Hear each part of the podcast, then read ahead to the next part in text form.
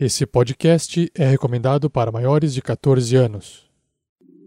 Tarrasque na Bota apresenta Floresta Negra, Episódio 9 Ziggurat. Jogadores vão preparar fichas de terceiros pra jogar. Saindo da mesa pra imaginação. Agora é só ouvir Tarrasque na Bota.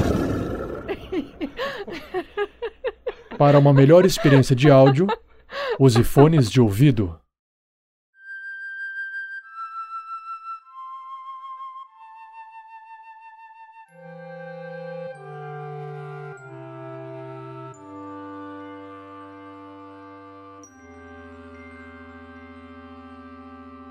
Esse podcast é um oferecimento do livro Damocles, o Início, que pode ser encontrado na amazon.com.br.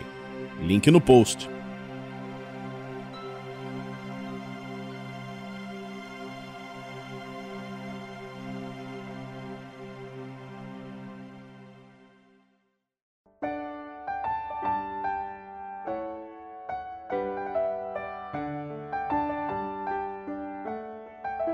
Você sabia que o RPG Next conta com a publicação de cinco programas de podcasts diferentes? É isso aí. Nós temos o famoso e amado Tarrasque na Bota, que são aventuras sonorizadas RPG, o Regras do D&D 5e, que apresenta uma leitura comentada dos livros de RPG da quinta edição do Dungeons and Dragons, o Regras do GURPS 4e, que também é uma leitura comentada dos livros de RPG da quarta edição do GURPS, Além deles, esporadicamente, também publicamos os contos narrados, que são histórias roteirizadas de aventura, suspense ou terror. E também temos os episódios da Forja, que é o nosso programa de bate-papo com convidados especiais sobre assuntos nerds envolvendo o RPG. Então, para conhecer mais sobre tudo isso e ainda ler algumas matérias escritas, acesse o nosso site rpgnext.com.br e acompanhe nossas redes sociais.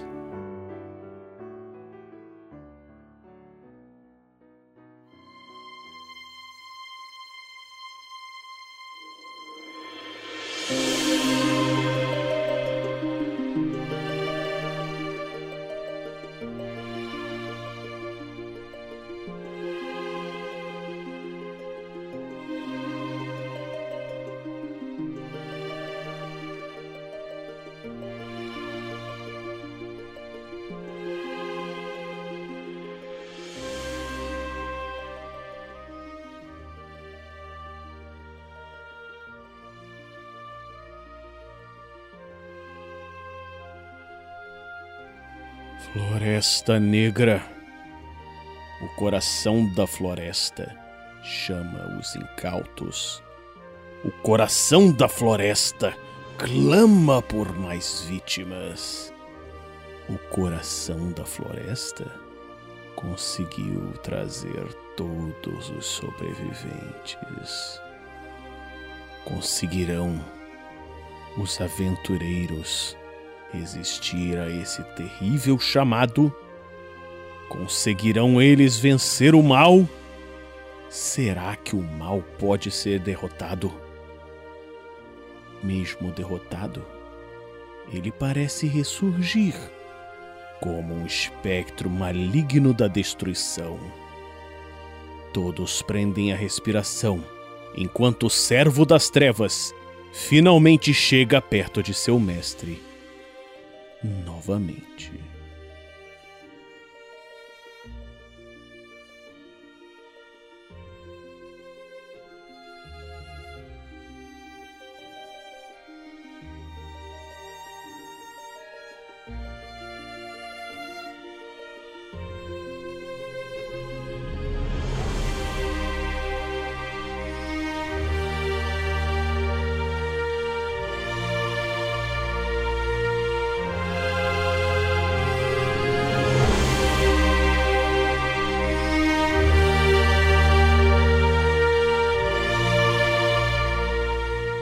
você também um guerreiro uma guerreira do bem. Para saber mais, acesse padrim.com.br barra rpgnext ou picpay.me barra rpgnext.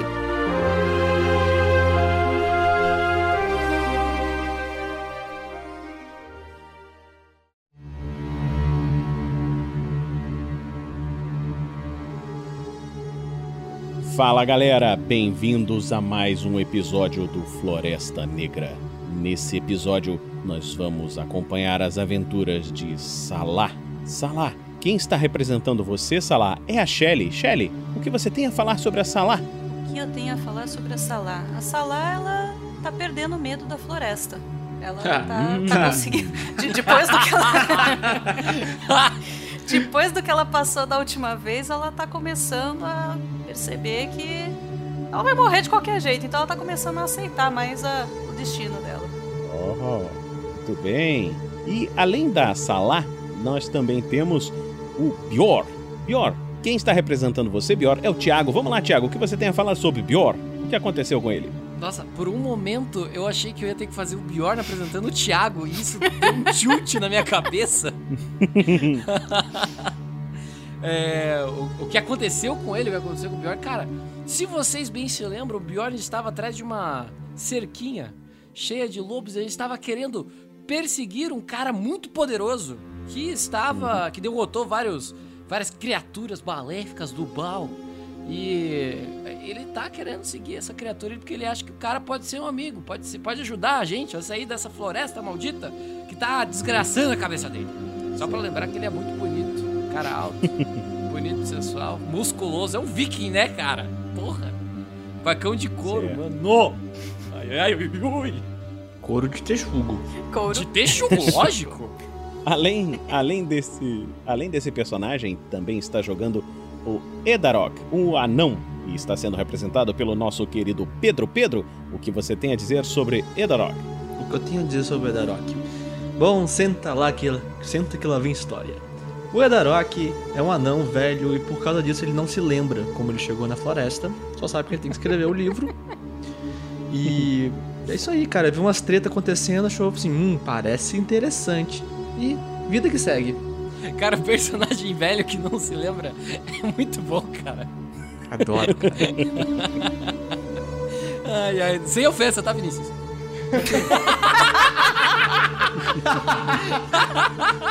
o insulto foi, ele fez a curva e voltou direto no peito. Cara, pelo menos eu evoluí, eu deixei de ser um NPC genérico. Agora eu já sou um personagem. Tá melhorando.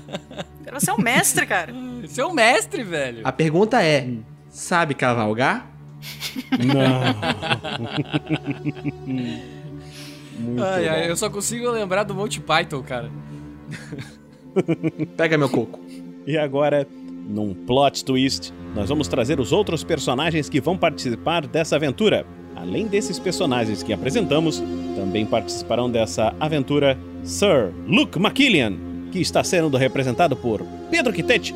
Pedro, você vai representar um segundo personagem? O que você tem a falar sobre Sir Luke nessa aventura? É, vai ser moleza, ele tá quase morrendo mesmo. Sir Luke, o que você fala?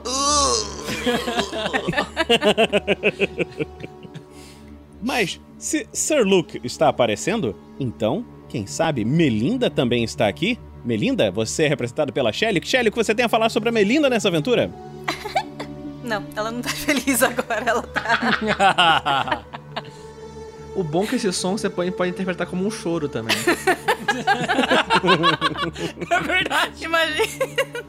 Ah, Gastão. A Melina é uma personagem de camadas, né? Sempre iguais.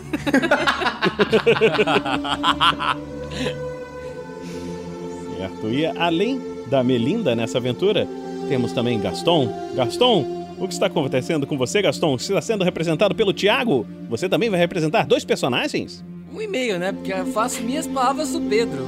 Tá meio nas últimas ali. Vai, vai ser aquele negócio e assim, vai ser um baita desafio jogar com dois personagens, tem que fazer duas vozes diferentes. E o personagem que a princípio está mais vivo é a voz mais difícil de fazer. vai ser, hoje vai ser difícil o negócio aqui. Bem tranquilo, bem tranquilo. Gargantas para que te quero. Gargantas vão rolar. Vamos, vamos Minha mesmo. garganta arranha. Então, vamos começar a aventura!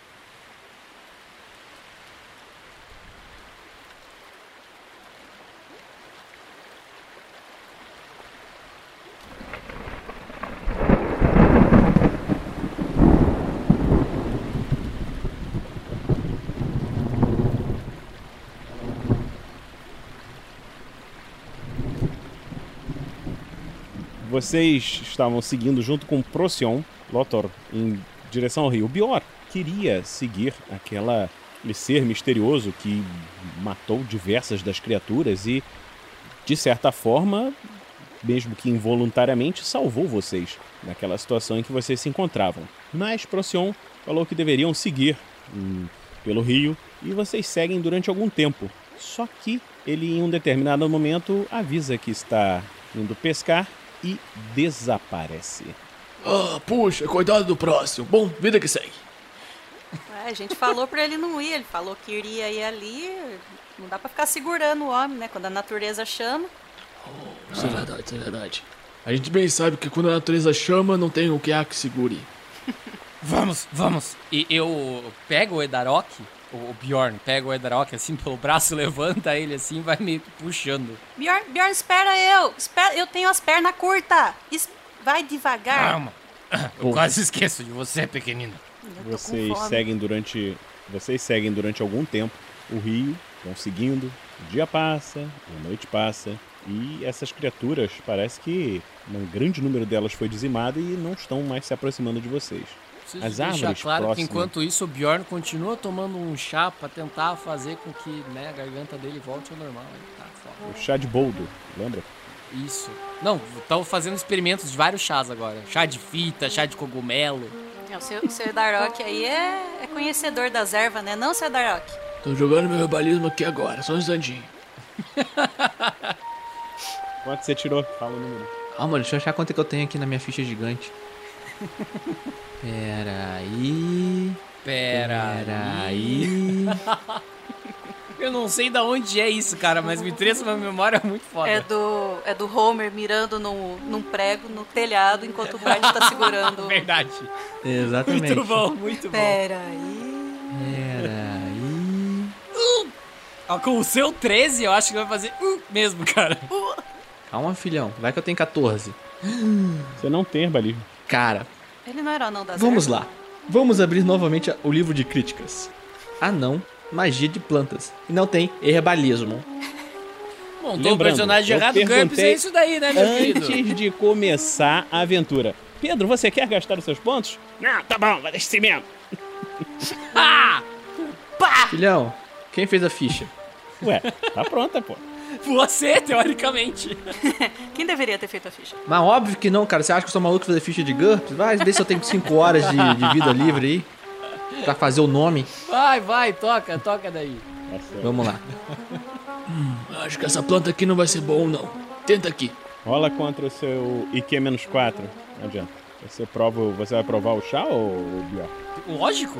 O cara tá me dando aí, tô tentando arrumar minha garganta, mas hora menos hora vai dar. Ó, o meu IQ é 13, hein? Então 13 com 13. Uhum, tudo bem.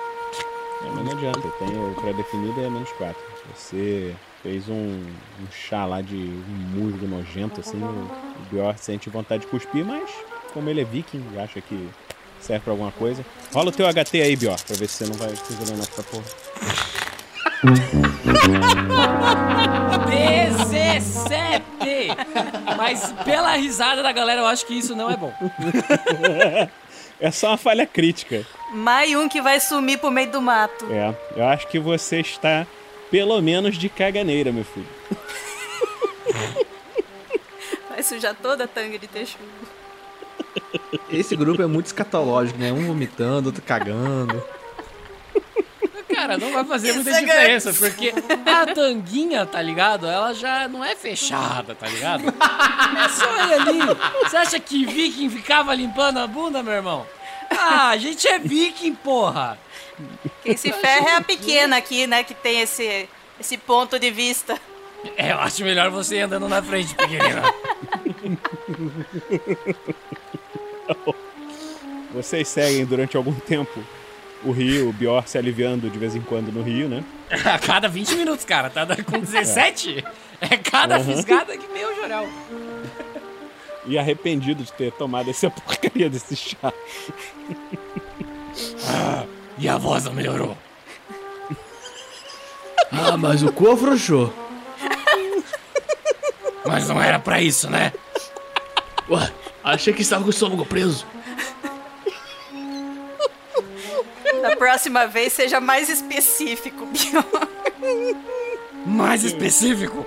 É que eu não consigo entender muito bem como você fala. É, é. Bom, vocês seguem durante algum tempo e. Então, quanto tempo eu tenho que levar pra fazer outro teste com outro. com outro chá pra ver se minha voz melhora? Cara, você, você não vai fazer. Você não vai tomar outro chá. Você tá preso com essa voz, Você para não com vai isso. tomar outro chá mais. Depois dessa, Eu fiquei com trauma de tomar o chá do. Assim esperamos. vocês seguem então e começam a ouvir, além dos barulhos da própria água do rio que vocês estão seguindo, um barulhinho estômago. como.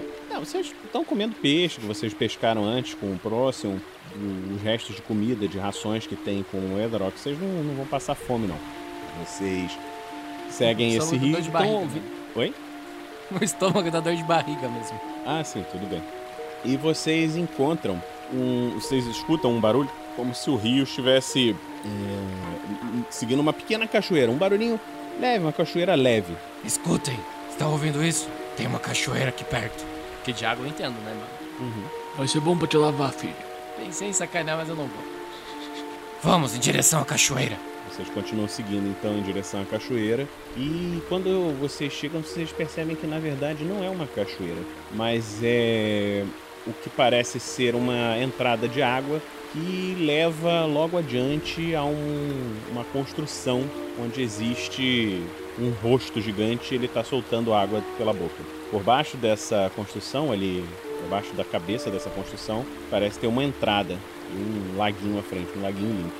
Quando vocês descem é, ali, vocês veem assim várias pegadas, várias coisas de daquelas criaturas, né? Que aparentemente passaram por ali. É, vocês têm tracking, rastreamento? Deixa eu ver. Tem, Bió tem. Contra 13, roda, roda aí. 14. Cara, tá difícil hoje, hein, cara? Hoje você tá bem, cara. Não, eu só tenho area knowledge. O Bior vê um- aqueles rastros ali, mas ele não, não tem certeza se ele para onde que eles estão indo, de onde vêm, para onde vão. A única coisa que vocês veem, porque não tem como deixar de ver, é que tem uma, uma grande bolsa rasgada com diversas coisas espalhadas. É, me, diz uma, me diz uma coisa, esse lago aí é onde dá o rio? Ou a gente saiu do, do rio? Então, vocês seguiram o rio, e esse rio deu nesse laguinho, ele deu numa entrada superior, no, uma entrada, uma reentrância no, do terreno, e o rio apar- aparentemente sai pela boca dessa, dessa construção. E embaixo tem uma entrada que vai lá pra dentro. Entendi. Quantos corpos empilhados tem aí nesse, nessa entrada aí? Nenhum corpo empilhado, só tem um- uns restos. Então é grande, porque dá pra descer um corpo por ali, isso? Não, olha só, é um. um- ah, como é que funciona? Vocês desceram pela parte de cima, ok? E vocês viram que tem um rosto. Eu vou botar vocês aqui na imagem, vocês vão se lembrar. Peraí. Não, eu, eu tô ligado à imagem, mas aqui você falou que o rio que a gente tava, ele desemboca aí, certo? Digamos que ele É. entra pela cabeça do, da construção e sai pela boca. Ele entra por trás da cabeça da construção. Isso. Ele entra lá por trás da cabeça.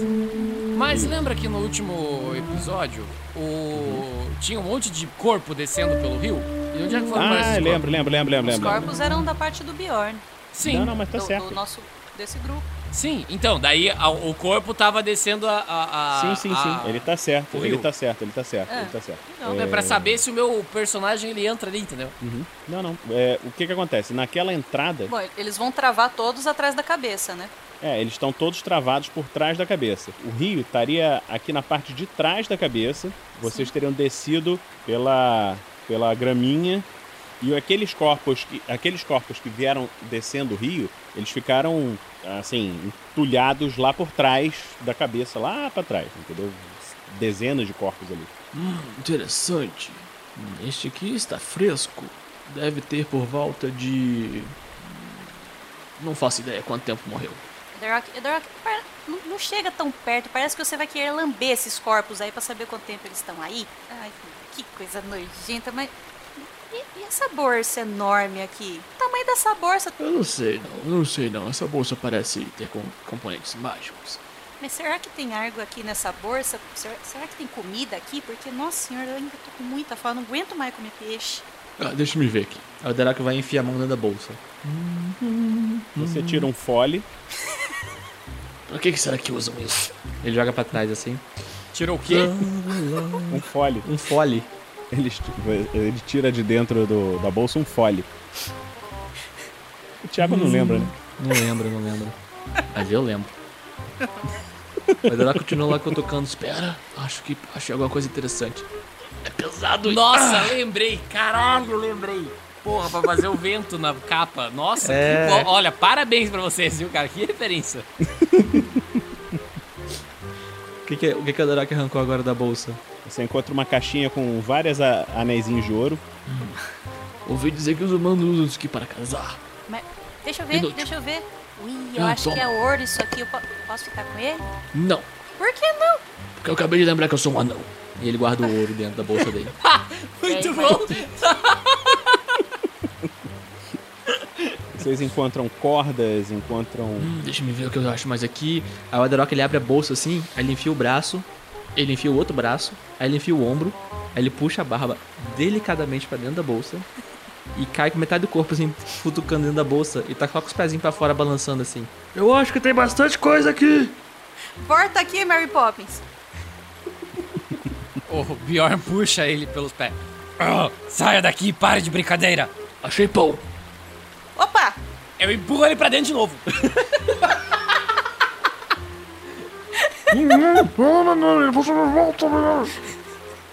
Puxei de novo. Achei vinho. Olha, tá dando certo. Vai de... vai de novo, vai de novo. Espera, espera, espera, deixa, eu- deixa eu prender minha respiração. Agora vai. Não? Achei esse pedaço de pano aqui. Aí ele vai puxando um, um pano, Nossa, que, pe que pedação de pano. aí ele vai, balança o pano. Parece um estandarte. Olha que bonito. O Edarok tem heráldica. É uma heráldica. E obviamente não tem heráldica. Heráldica é a perícia pra se conhecer é, estandartes, essas paradas assim, ver se você conhece o brasão de onde é. Você não tem. Tem uma frase escrita na, na letra dos humanos. Maquilha. Somos escolhidos porque somos fodas. Hum, que profundo. Aí ele joga pro lado assim. Vamos ver se tem mais pedra preciosa aí. Cerveja, cerveja. Empurra ele pra dentro de novo. Nisso eu tô abrindo a garrafa de vinho com o dente já. Arrancando a rolha com o dente, dando um gole. Achou a cerveja? Aí ele põe um barril assim, pá! Serve essa? Porra, um barril! Meu Deus do céu. Não, barril não. Barril não, encontramos o limite do mestre, cara. Barril não. É um barrilzinho. Aquele, aquele pequenininho. Não acha muito mais coisa não. Só item. Dá pra ficar doidão? Lembrando que eu sou um viking. Não. Mas você pode beber. Eu pego esse negócio e viro de uma vez só. Encontrei também essas pedrinhas aqui. Tchic, tchic, tchic, tchic, tchic. E vou guardar comigo as pedrinhas preciosas. Vocês. O que, que vocês vão fazer agora a partir daí? Balançar a cabeça pra ver se fico bem doidão com esse cerveja. Deixa eu só me lembrar uma coisa. O, o Endrock tinha achado um, um medalhãozinho também de pedra, não tinha? Com o rosto? Faça a menor ideia. passada? Não lembro, sou velho. É, eu. eu, eu É, eu cara, eu acho que encontrou, mas ele não lembrar faz todo sentido do mundo. Mas eu acho que tinha achado também, tenho quase certeza. Eu também não tenho essa. Bom, mas se não Por tá descrito, agora ele tem, tá? Então. Ah, eu encontrei esse, essa, essa coisa aqui dentro do- da bolsa também. Esse medalhão aqui. Não, não tinha. Dentro da bolsa, não. da bolsa dele, da bolsa do Edarok. Cara, eu tô, eu tô tentando ajudar o mestre e ele não quer se ajudar, cara. É foda, né? Mas não pode, aquele quem levou era o Aita. O Edarok Filhão, tinha um medalhão. Cara, filhão, relaxa, velho. Quem disse que o O Juquinho não o achou? Juquinho encontrou e guardou Juquinho no bolso. encontrou e guardou, beleza. cara. Não contou pra ninguém. É, o Juquinho é malandro, cara. Tá bom. Era, você no vê caso, que né? Você vê que esse medalhão tem um, um desenho igualzinho o rosto que tá jogando água ali pra vocês. verem. O Zerok olha pro medalhão, olha pra estátua. Olha pro medalhão, olha pra estátua. Vejo uma certa similaridade. Olha, mas vocês estão vendo ali, a, ali na lateral? Para... Não é uma entrada ali? Vocês acham que tem mais construção aí pra baixo? Bior, Edarok? Vejo uma certa semelhança, realmente, realmente, realmente. Bom, visto que o rio acabou aqui, vamos seguir para a caverna. Me sinto muito mais em casa ali dentro. se o senhor diz, né? Sabe, lá dentro tem mais comida, Eu me mais sinto. vinho. Eu me sinto muito mais é, feliz perto da água. Acredito que no fundo da terra a gente não tenha tanta fartura de comida. Pode ser só peixe, mas estamos vivendo disso. Embaixo da terra não tem muita coisa para comer. Nesse Se momento, o rio o Edarok aqui, ele olha, pro, ele olha pro laguinho e vê um corpo passando boiando. Realmente, a água parece muito segura. Exatamente. E se esse lago, ele tem que ir para algum lugar, porque tem um rio lá em cima. Essa água, ela deve para algum lugar. Devemos seguir o rio.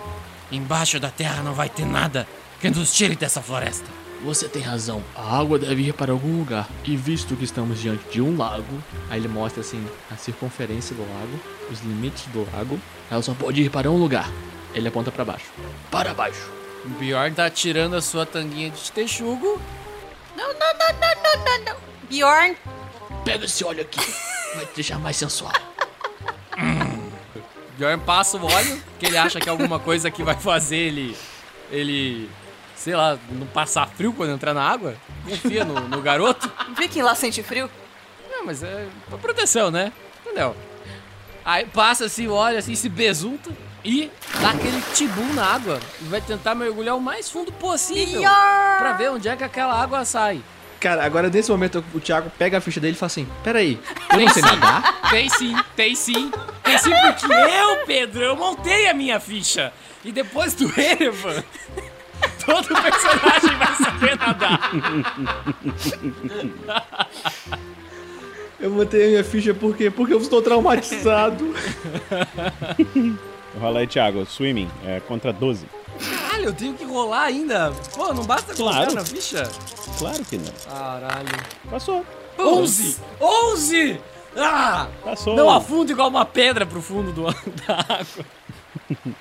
Ele mergulha, né? E o que, que você vai procurar? Você vai procurar dentro do lago, é isso a sua ideia? Isso, vou tentar olhar lá pra onde é que essa água vai, filho. Tá entrando água pra cacete, que é um rio lá em cima. E é um rio fundo, porque tava descendo o corpo. E é um laguinho? Essa água tem que ir pra algum lugar, tem que ter uma abertura lá embaixo. Você mergulha e você vê que você não consegue ver o fundo do lago. Assim, a luz do sol não chega mais pro fundo. É. é, eu, eu não consigo enxergar, né? Não é que eu não consigo chegar no fundo, eu não consigo enxergar. Você não consegue ver. É- é- aparentemente é bem fundo. Tá, eu vou voltar, então, eu vou emergir. Enquanto eu estou nadando pra cima de novo, eu quero perceber se tem alguma força puxando pra baixo. Porque se tem um buraco lá embaixo, essa água está descendo. Então se ela tá descendo, eu vou ter uma certa resistência ali pra subir. Rola de novo o teu swimming, mais 5. Você rola normal, 3d6. É 9 com 5, 14. Você passou. Você... Não, não, não. Não é assim que se rola. Você passou. Na verdade, você rolaria não contra. É, ok, passei. Não, é porque você não rolaria. Olha só, deixa eu explicar como é que funciona.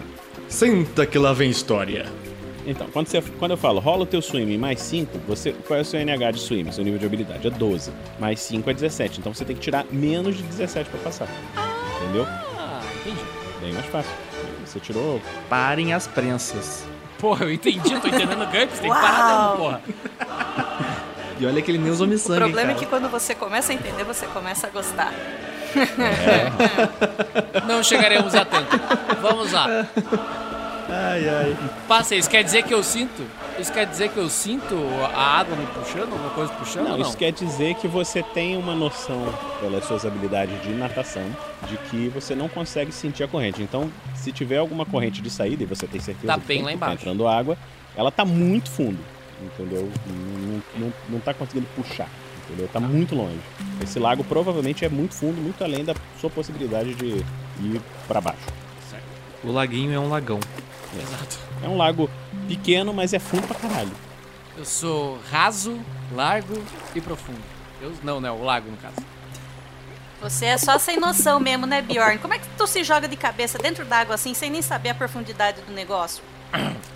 O, o, o Bjorn levanta assim, ele tá se esticando e pegando as coisinhas assim pra, pra, pra se vestir. Enquanto ele, ele tá fazendo isso, ele vai falando com a sala.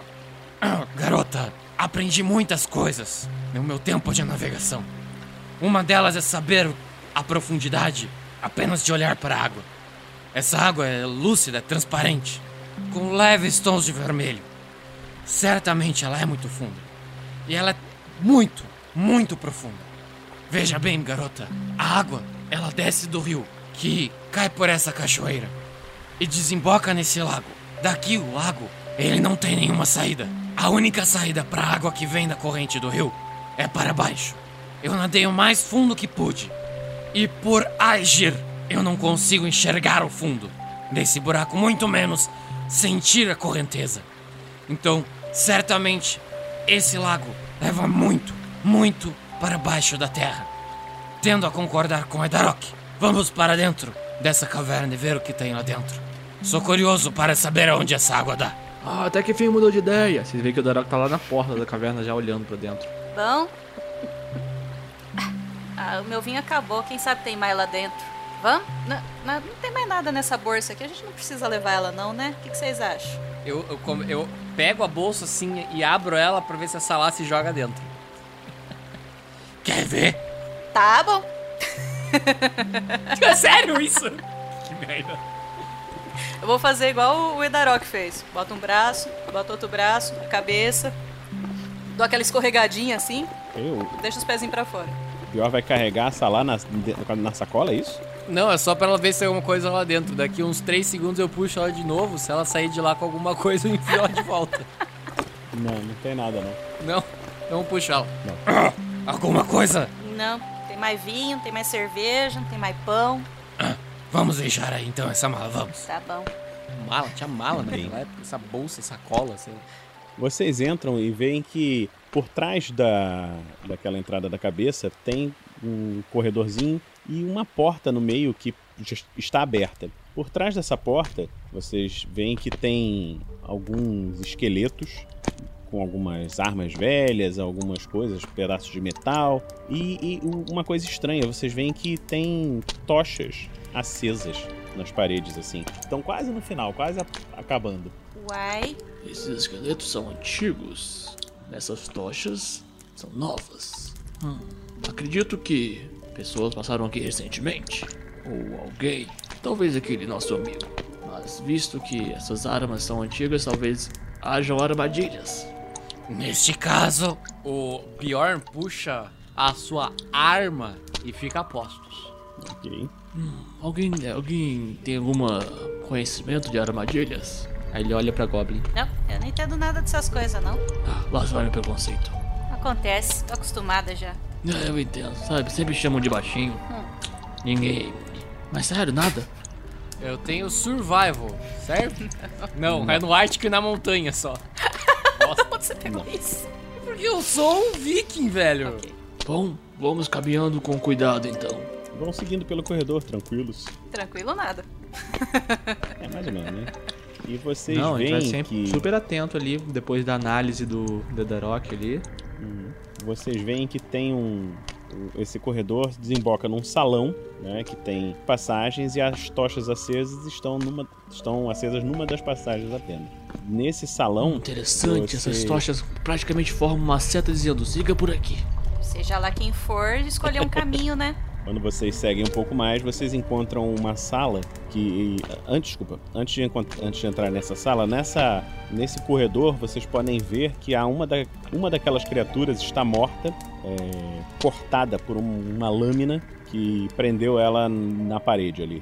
Aí, olhando com mais calma, é, vocês veem que aquilo é- foi certamente uma armadilha que a criatura é, ativou. Eu sabia que haviam armadilhas. A criatura parece que não sabia, né? Eu dou um pulinho assim pra não encostar no, no bicho pra passar por ele.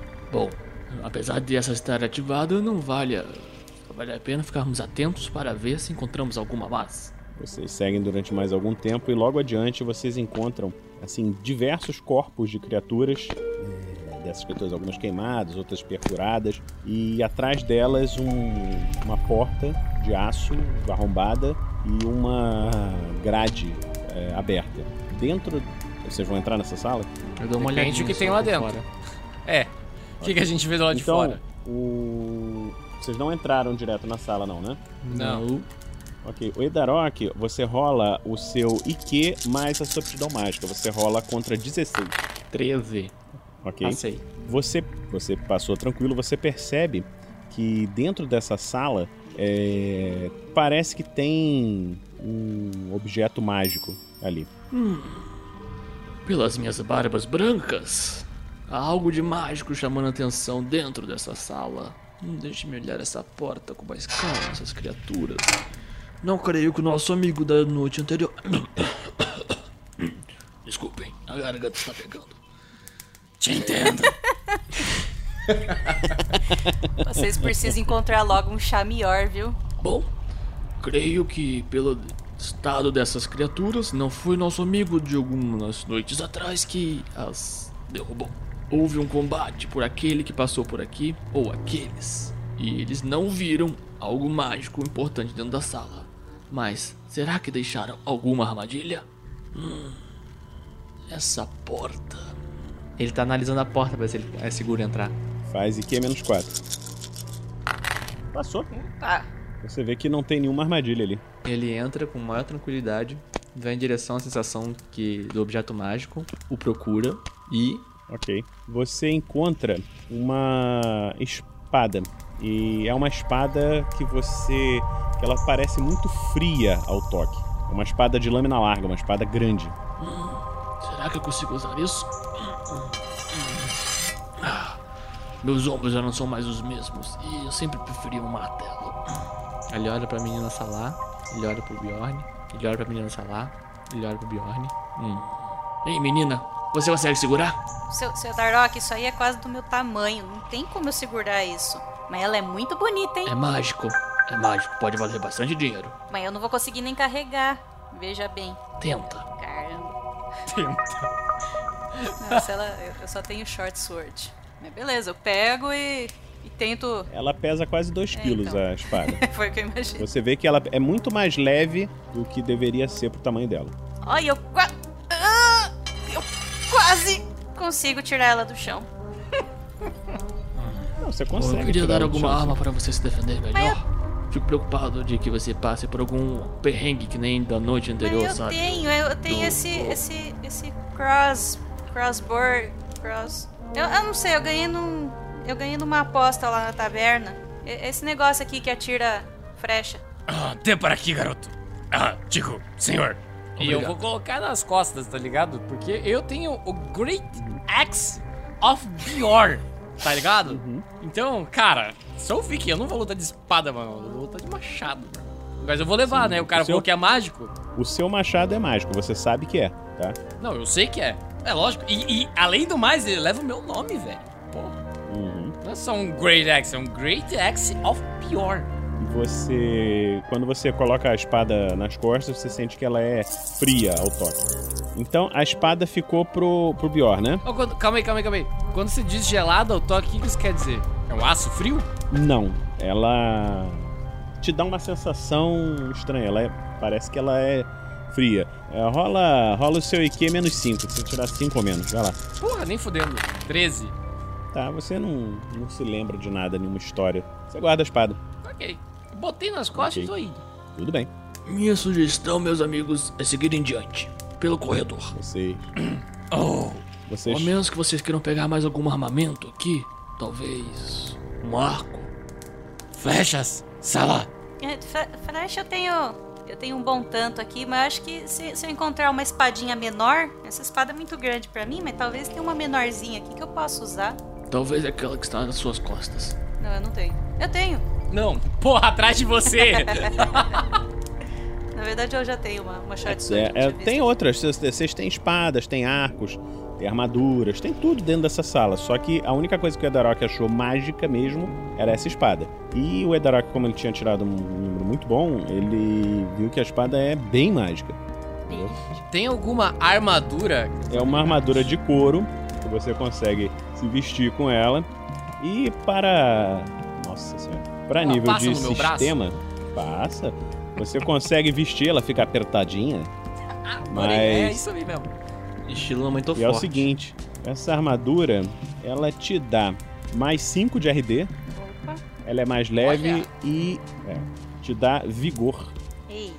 Vigor é uma magia que aumenta a sua força em. Deixa eu ver quanto que era aqui, peraí. 3. Aumenta mais 3 a sua força quando você tá vestindo ela. Perfeito. Então eu vou fazer o seguinte, ó. Vou tirar a minha sunga de texugo e o meu. O meu. Não sei como que é um negócio que se chama assim, que fica no tórax. Que é um negocinho de couro que fica no tórax, tipo um cinto assim que passa dos, dos- de transversal bait. E daí tem um- uma placa assim de metal no.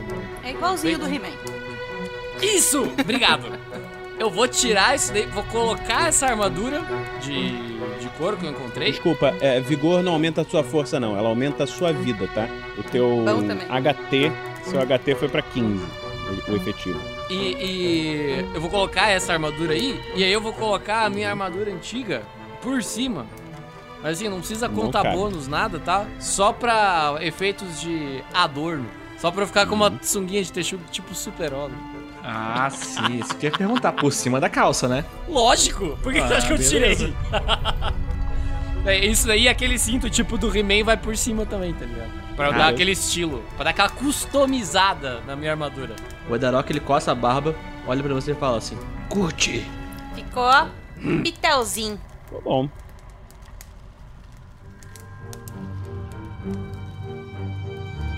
Vocês seguem então mais adiante, tá? É, o Bior acabou, acabou de ficar milionário com isso daí, né? Se ele sobreviver. É, se sobreviver. Vocês vão seguindo e depois de algum tempo vocês encontram um, corredor que tem uma luzinha roxa logo adiante. Uai, que coisa estranha. Ai, não, tem, não tem mais tocha e agora tá tudo. É, é terra no chão, é terra na- nas paredes, não, não é mais construção. Será que é isso? Bom, pelos meus conhecimentos de plantas, acredito que possa ser algum tipo de emanação viva de algum tipo de fungo. Olha que interessante. Fala mais sobre isso. Alguns fungos emitem certa luz para atrair ou espantar. Ah, veja, é um cogumelo roxo. Olha que coisa bonita. Espere, espere, espere. Deixa-me pensar um pouco. Cogumelos roxos. Cogumelos roxos. 14 contra alguma coisa. Por que, que eu rolei? Você falhou. Você tentou. Depois eu vou deixar você treinar o herbalismo, tá? Mas não quis treinar antes, agora. Eu não rolei, eu não rolei herbalismo, então tento rolar algum tipo de conhecimento de plantas. É, o mais próximo disso é utilizar seu conhecimento de alquimia como se fossem ingredientes alquímicos, mas você não conhece esses cogumelos. É, não me vem nada na cabeça. Então, na dúvida, se mantenha longe. Pode ser venenoso. Eu já tava quase encostando no cogumelo, tá? Antes dele. Enquanto ele tava pensando, eu tava com os olhos assim. Ele é tão bonito. Vocês seguem o corredor e chegam a uma bifurcação. No corredor da direita tem uma luz mais esverdeada e no da esquerda uma luzinha mais roxinha. Qual caminho vocês vão querer seguir?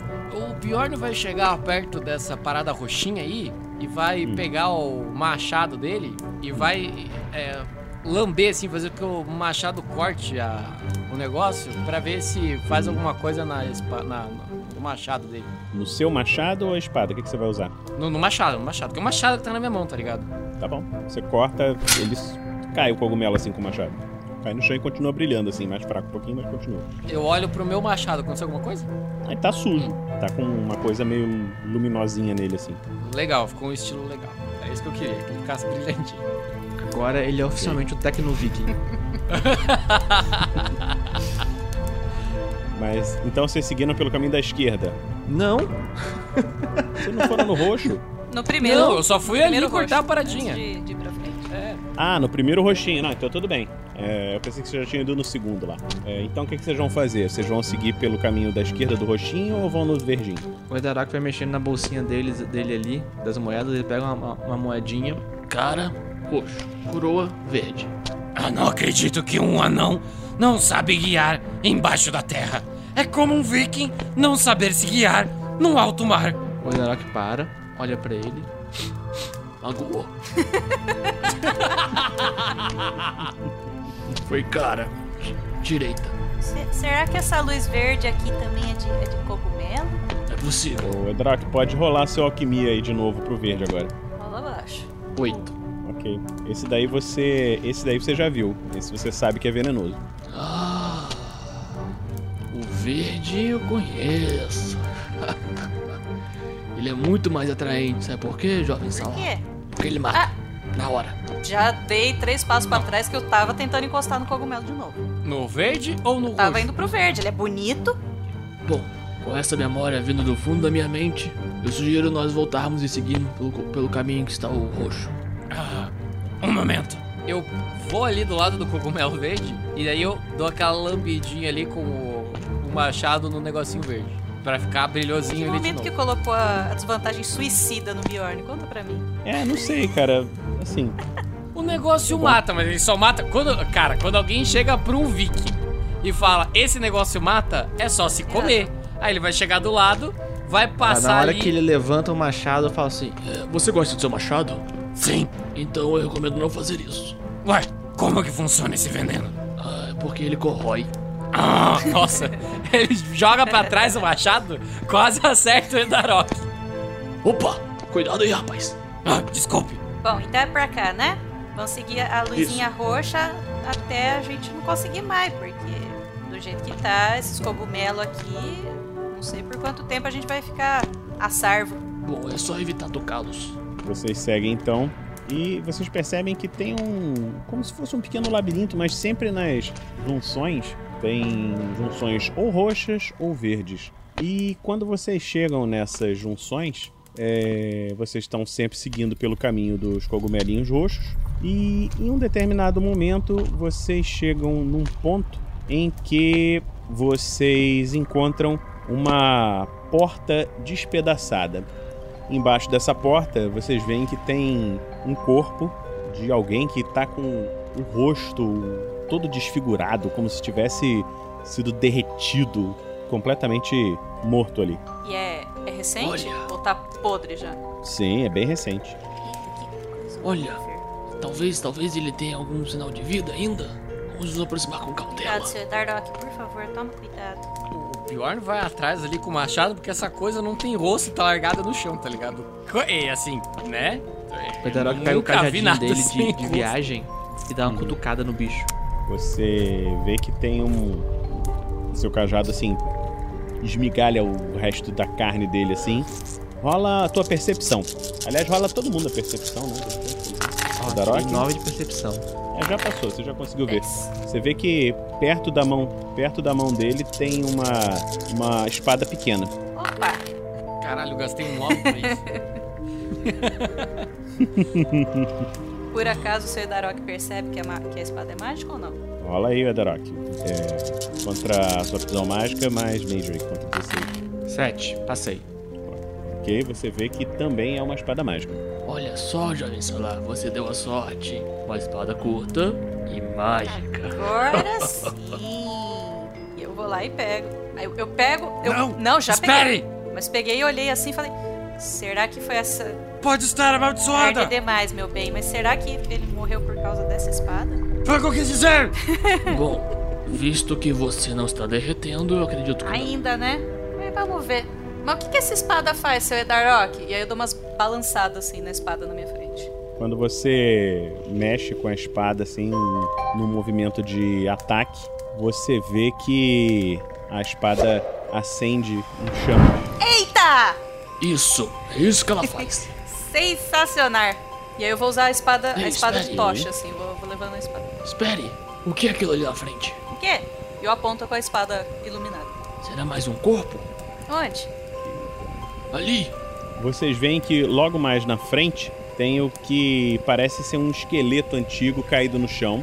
Quando vocês entram na sala, é, vocês veem que as- a sala é um hexágono grande, tá? Nas quinas de cada hexágono tem um pedestal com vários objetos e o objeto mais próximo de vocês, à esquerda, é um amuleto é, igual aquele que o Edarok tinha quando entrou e à direita é um, um globo de vidro que tá meio esmigalhado com que parece ser um, um corpo de uma fada caído ali.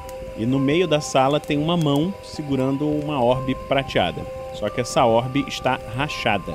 bom, claramente algo de bom não aconteceu aqui. Pra que lado vocês vão? Pra dentro da sala. Não, porra, mas tem seis lados, né? Não, pra cara? dentro desse salão grande. Não, nem tinha entrado ainda, eu quero Bom. olhar em volta. Ok. O Edarok ele balança a cabeça assim, dá uma fungada. Tá sentindo Rola esse cheiro? aptidão mágica. Rola seu IQ mais aptidão mágica. Exatamente o que eu tô fazendo, filho. 11. ok? Você vê que tudo ao seu redor, todos esses objetos são mágicos, ok? É, O, o mais mágico era a orbe, só que você vê como se tivesse acontecido alguma coisa, como se a mágica dela tivesse sido quebrada, desfeita, alguma coisa aconteceu. Ah, é... do lado aí desse, onde tem o medalhão, vocês veem que tem um, um braço de prata, toda prata, prata maciça, assim, um braço. O Ederok se aproxima. Bom, o lugar todo tem magia pra danar. Ele dá um toquezinho no, no braço de prata, assim, com um cajado. Alguma coisa acontece? Não, ele não é, ele não é mágico, esse braço não. Oh, interessante. E o Ederok vai e guarda, dá um nozinho no braço. Vamos continuar? Dá um nozinho no braço? É, ele amarra o nó com, ele amarra o braço com, com uma cordinha, dá um nó. Ah, em você. Tá, agora entendi. Tinha entendido uma coisa. Vocês vão pior. qual lado? Vocês vão pro lado do corpo da fada? Vão, vão rodar anti-horário ou horário? Eu sugiro, no momento de dúvidas, siga em frente. Mas olhe para o lado. Então vocês não vão, não vão ver os objetos, vocês vão direto pra orbe, na mão. Não, eu vou passar da orbe. Vai atravessar. Ok? Então vocês seguem pelo salão. O Edarok, você vê que dentro desse salão, ali adiante, tem uma porta mágica, entendeu? E essa porta foi aberta por magia. Hum, Tá aberta. E lá dentro você encontra são nichos nas paredes com diversas estátuas e algumas oferendas no chão. Parece pra você como se fossem túmulos em- pé. Vocês veem então nessa sala, são 12 alcovas nas laterais e ali onde está aquele é um altar com uma caveirinha, né? Que na verdade parece um um que está demonstrando como se fosse um, um crânio com chifres é, nas laterais e esse crânio tá como se fosse um enfeite, entendeu? Ele tá é como se fosse um crânio de gesso, alguma coisa enfeitada. Atrás desse crânio, vocês podem ver que tem um quadro. Não exatamente um quadro, mas uma tapeçaria. E nesse quadro, vocês podem ver que existe uma mulher élfica caída no chão e ao lado dela um, um elfo e do lado dele tá o, que parece ser esse capacete, não esse, que esse aí parece ser uma reprodução, mas um capacete igual a esse, um elmo, e ela tá caída no chão e ele tá com um olhar pesaroso, como se fosse colocar o, o capacete, entendeu? É uma, uma pintura, ou tapeçaria. Vocês querem chegar mais perto? O que vocês vão fazer? Essa tapeçaria me lembra alguma coisa. Hum, 14. Na verdade, eu lembro nada não. Quando você se aproxima da tapeçaria. Não aproximei não, só, só, só tentei lembrar. Oi? Não, não, tudo bem. Rola o seu will. Vocês viram, né? Eu não falei que eu me aproximei. Não, é só de olhar, Pedro, é só de olhar. Pode Só olhar, de olhar. pode olhar. 15! Tá. Yay! Falei. Yeah! Não, isso daí é ruim, né? É ruim, é. É. Você percebe a sua mente vagando um pouco e você se vê dentro daquela cena. Você olha e tem a nítida impressão de que está vendo a rainha dos elfos e o rei dos elfos. O rei dos elfos está ajoelhado no chão e ele foi corrompido pelo poder, um poder maligno. E a rainha está desmaiada, talvez morta, e você se sente atraído por esse poder também. Nesse momento, do seu canto esquerdo, vocês escutam um barulho enquanto o Edarok está paralisado olhando para a tapeçaria. Vocês podem ver que de uma das alcovas saindo é, de uma das alcovas um que parece ser um, um esqueleto e ele começa a avançar. Você vê que ele está envolto em mais, assim, vocês veem que ele está envolto numas parece ser uns umas correntes elétricas. O Edarok está paralisado lá olhando. O que, que vocês vão fazer? O gás. Pior. Ele vai se preparar na posição e eu quero saber como é que funciona essa parada aí que eu lembro que você estava falando lá no, no episódio. Você pode mirar assim e você tem uma dificuldade maior. Então eu vou fazer o seguinte, ó. Eu quero mirar pra acertar a cabeça da parada, mas eu vou mirar. Eu vou esperar ele chegar perto. Quando Você ele chegar perto, eu vou estar mirando, eu vou ali na cabeça dele, entendeu? Você vai ficar parado. Deixa, deixa eu te falar. Você não tem. Você tem um machado de arremesso pequeno. Se você quiser, você pode arremessar. Você pode parar, mirar e tentar acertar. O seu nível de habilidade com machado de arremesso é 14, tá? É, se você parar e mirar durante um turno, você ganha mais um. Iria pra 15. Se você tentar acertar na cabeça, é menos 5. Então jogaria contra 10. Não, não. A minha intenção, ele vai vir em direção a mim, porque ele tá Hum. querendo atacar, né? Eu tô com o meu machado de duas mãos na mão. Com um negocinho Ah, não, roxo, bem. inclusive. Brilhandinho. Então eu vou ficar parado ali pra quando ele vier, eu já estar mirando, entendeu? E quando ele vier, eu tento acertar a cabeça dele. Eu tenho algum bônus ao fazer isso ou não? Por ficar esperando um turno pra mirar na cabeça dele? Tem, você tá mirando, tá, tá se preparando pra atacar, não tem problema. Então beleza, é isso daí que o Bjorn vai fazer. Venha! Pronto. Só isso. Eu tô do lado do, do Edarok, eu percebi que ele parou de falar no meio de uma frase, né? Falei- Aí eu dou, dou um puxão assim na, na manga dele. Seu Edarok, seu Edarok, ó, vem vindo um bicho ali. Ó o bicho vindo, seu Edarok. E dou, tento dar uns puxão nele pra ver se ele sai do, do transe. Ok, Darok pode rodar o Will de novo pra ver se sai. 9. Yay, passa aí. Passou. Você se sente sendo sacudido e você acorda do seu transe, lembrando de tudo que você viu, e vê que tem um esqueleto mago, assim, aparentemente mago, indo na sua direção. Ok? Que- ah, Agora Opa, esqueleto, não é bom. vocês veem que o, o esqueleto aponta a mão na direção do Edarok e da sua mão sai um raio. Você pode tentar se esquivar. Ó, bebeu, que eu vou tentar me esquivar. 9. Não passou. Seu dodge era 8, você tem que tirar 8 ou menos pra se esquivar. Nossa. Ok. Tá, deixa eu pegar outra ficha. Você tomou. Ah, pouco. Tomou, tomaria 3 pontos de dano, você vê que o, o raio passa pela sua armadura e não acontece nada com você. Ok? Opa. Próximo turno agora é Bior. Você vai continuar parado esperando, Bior? Então, eu percebi que ele veio. Ele não veio pra cima, né? Não, tá atacando a distância. O seu movimento é 6. Você pode andar 6 hexágonos pra frente. Então você moveu 6 ou. Moveu, né? Isso. Eu posso me mover mais seis, tipo, correr e correr igual Não. o D&D? Não. Não. Não? Então eu vou pegar esse machado de mão e vou tacar ele na cabeça dele, sem mirar mesmo. O Só vou jogar pra ver se acerta. Isso. Você vai rodar uma, seu machado de arremesso. Tudo bem. Você tem menos 4 pra atacar essa distância. Eu tenho que tirar? O seu nível de habilidade é 14 normalmente. Se você para pra mirar, você ganha mais um, vai pra 15. Se você tentar acertar na cabeça, é menos 5, iria pra 10. Menos 4, você teria que tirar 6. Não, não, não. Se você quero não- acertar não ele, tentar não acertar- vou mirar em nenhum lugar. Acertar ele é contra contra 10. Tá. Tô correndo. Pior. Oh, Princeton! Saúde. Está correndo. Obrigado. Está correndo eh, com um machado de duas mãos. Ele solta uma mão do machado, puxa das suas costas o seu machado de arremesso e arremessa na direção desse esqueletinho e tira um incrível 7! Eu acho que isso é bom, não sei bom. porque eu tô comemorando, porque eu não sei. Mandou muito bem. Agora deixa eu ver se o esqueleto vai esquivar, né? Pode ser que ele tire uma. Não, não, não esquivou. Rola o dano do teu machado. O esqueleto tirou 10, não conseguiu esquivar. Quanto que é o seu machado de arremesso? É 2D de dano cortante. Vai lá, joga 2D. Agora é hora de tirar número alto, Thiago. Boa. 8. 8! Boa, 8 de dano. O que passar do RD dobra, então você tirou. Dobra não, perdão. É mais 50%. Então você tirou 10 pontos de dano dele. É a vida desse esqueleto. Ah, engula isso! Você. Você vê que o, o esqueleto quase desmontou com teu golpe. Agora é a vez da Salah. Bjorn, cuidado! E eu vou dar uma corridinha pra ficar um pouco mais próximo. Ficar a 10. Qual é o teu movimento? Eu tenho 6 eu andei só 5. 10? Relaxa. Tô a 10 metros dele e vou tacar o meu crossbow. Ok, crossbow. deixa eu Meu olhar crossbow é 15. É 15.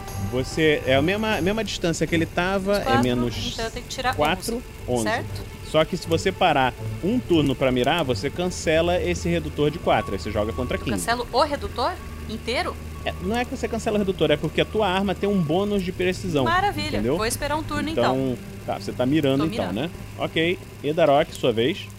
Fala pra mim o que faz o Rain of Nuts. Vai chover maluco. Deixa eu ver aqui, só um instantinho. Aham. Piadinha literal. Eu entendi Rand of Nuts e eu imaginei uma coisa muito triste. O custo pra fazer o que? É uma, uma magia diária. Deixa eu só, vou ter que abrir o livro aqui. Me lembro de cabeça. Eu não sei. O livro dele é do tamanho do livro do Darok, você imagina. Pá! Aquele tomo gigantesco. Não, tranquilo. Tá em PDF, é só dar um Ctrl F. É, eu vou, vou achar aqui rapidinho. Tá- já tem até a página aqui, qual é a página que tá? Só que é o livro, a magia, página 165. A maior dificuldade é encontrar o PDF certo, porque tem 27 PDFs diferentes. É o livro da magia do anão, é o livro da magia do herbalista, é o livro da magia do dragão. Dá pra fazer um PDF de PDFs, né, não? Pra Só, só o índice são 25 páginas. Não, mas até aí o índice do D&D é gigantesco também. Na verdade, magia sempre é a parte mais chata. Não é não. Pra, Tipo assim, na hora de usar. Se você não souber bem como é que ela é, ficar Cara, a minha é saco. maga, eu tinha acho que umas duas, três planilhas diferentes pra eu conseguir acompanhar as magias dela. Em GURPS. Não, D&D. Calcule em GURPS. Seria a mesma coisa, do, do jeito que eu fiz. Essa parte de magia, tipo, é, é difícil, é difícil ter um RPG que não seja assim, Tem que ser complexo, seja né, complicado. É. É, essa magia faz o seguinte: você faz. Surgiu uma chuva em. Uma chuva. Chuva de nozes que começa a cair por cima da coisa. Isso daí dá um. a- a- ele afeta qualquer jogada de ataque à distância do bicho. Dá um menos um de qualquer, contra qualquer jogada que exija concentração. Então ele vai ter dificuldade de fazer as magias. Vai ter dificuldade de acertar. E você pode dobrar o efeito pelo custo dobrado. O custo vai de 1 a 10, dependendo da área que você colocar. Então você coloca numa área. Aqui, ó. Você pode botar só na área que o bicho tá. É, você pode botar só na área que ele tá. Mas se ele andar pro lado, ele sai dessa área, entendeu? Aqui, ó. Ele tá nesse. Nesse Xzinho onde ele tá. Se você, se você botar numa área que englobe ele e ele sair dessa área, ele sai dessas penalidades. Se ele continuar na área, ele continua tomando essas penalidades. Mas pode fazer. Faz aí centrada nele. Tá vendo a área dele aí? Ok. É uma área de 2, então custa um ponto de fadiga para cada X. No caso, você está gastando dois pontos de fadiga. Se você dobrar o custo, gastando quatro pontos de fadiga, você reduz ele em menos dois nos ataques, à distância, na concentração, tudo dele. Isso se eu botar desse tamanho aqui onde eu tô, né? Isso. Custa 4. Se você aumentar a área, custa. Quer dizer, custa 2 nessa área. Se você dobrar a eficiência dela, custa 4. Se você aumentar a área, para cada X de raio, aumenta em 1 ou 2 o custo se você tiver com o custo dobrado. Eu não tô achando meus pontos de fadiga, é o FP. FP. Tu tá cheio, não Tá, tem eu problema. vou, eu vou gastar então 4 pontos pra pegar uma área de 4. Com a penalidade de menos 1. Ok. Ele, ele vale pra todo mundo que tá ali na área, né? Ou seja, quando eu chegar perto pra atacar ele, eu vou tomar penalidade também, certo? Assim eu tenho um custo Tá de bom. 4 pontos de fadiga, correto? Com isso. Eu tenho que rolar 3d6 e tirar abaixo do meu do nível da magia, que tá ali escrito 15. Exatamente. correto? Abaixo de 15. Exatamente. Beleza. Quase entendendo. Vamos lá então. Rolando 3d6 e. 9! Ah, garoto. Tranquilo? Teu dado tá viciado em 9, hein? Muito bom. Vocês veem que o Darok se concentra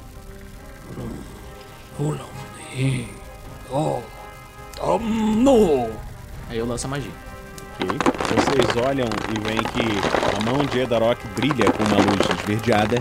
E no local onde o esqueleto está, começam a surgir do nada nozes caindo do céu e batendo nele. Ele começa a se atrapalhar. Agora é o turno dele. Peraí. Ele não toma dano nenhum, não?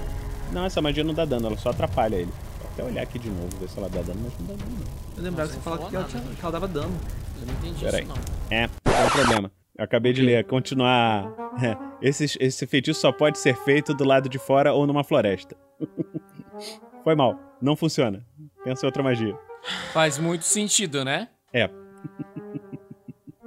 Conceal. Deixa eu ver aqui. Se for o que eu tô pensando. Eu acho que também não vai funcionar. Página 162. 68, 64. Você pode. Você pode fazer isso, mas só se tiver plantas ali. Mas como tem. Vamos colocar os fungos aí, você faz crescer uns cogumelos que podem te esconder. sabe? Me esconder? Uhum. Você faz camuflagem Caralho. pra tentar te achar. Não serve essa Eu magia acho que não você. era isso que você queria fazer. Não era, cara. O que, que você quer fazer? Eu quero prender ele. Peraí. Acho que você não. É. Não, mas aí você precisa de uma planta próxima. A melhor coisa que você pode fazer, ô Pedro, é fazer um, um body of wood. Você transforma o seu corpo ou o de um amigo em madeira. O que, que isso ganha? aumenta a resistência a dano e tal. Agora você vai levar a madeirada. Prepara pra paulada. É hora do pau! Aí o Edarok vai andando. Aí ele vira madeira. Aí ele vai andando em direção ao bicho e puxa um machado. Ok. Caraca, você tinha que puxar uma espada, né? Não. Pô, tu vai puxar um machado, tu tá de madeira? Tá de sacanagem, porra. Eu sou um anão, cara. Não, machado de... Você tá com mais 5 de ST, então você tá- enquanto você tá com um corpo de madeira. Qual é a sua força normalmente? Pô, tu tá atacando com ST 17. Hum? Meu, meu speed é 5, então eu ando 5 quadradinhos, né? Isso. Vamos lá. Ok, se moveu, né? Então agora é a vez do esqueleto. Ele, você não fez a chuva de pedras, então agora é normal. Era de nozes, nem Ah, era já de tinha pedra. até rolado pra ele. Chuva de pedras não, chuva de nozes. Né? Então ele rolou contra 8, agora eu vou- ele vai rolar... Se for par vai ser o Bior, se for ímpar vai ser o Edarok, tá? E quem ele vai atacar aqui?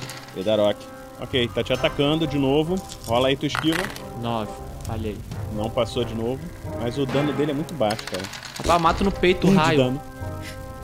Viro pra ele, abro Você meus vê? braços de madeira, com o machado na mão. É o melhor que pode fazer? No peito da grama. Ok. é a vez de Bior. Pior vai pra cima dele correndo com o machado em mãos. E eu vou ver se eu chego lá.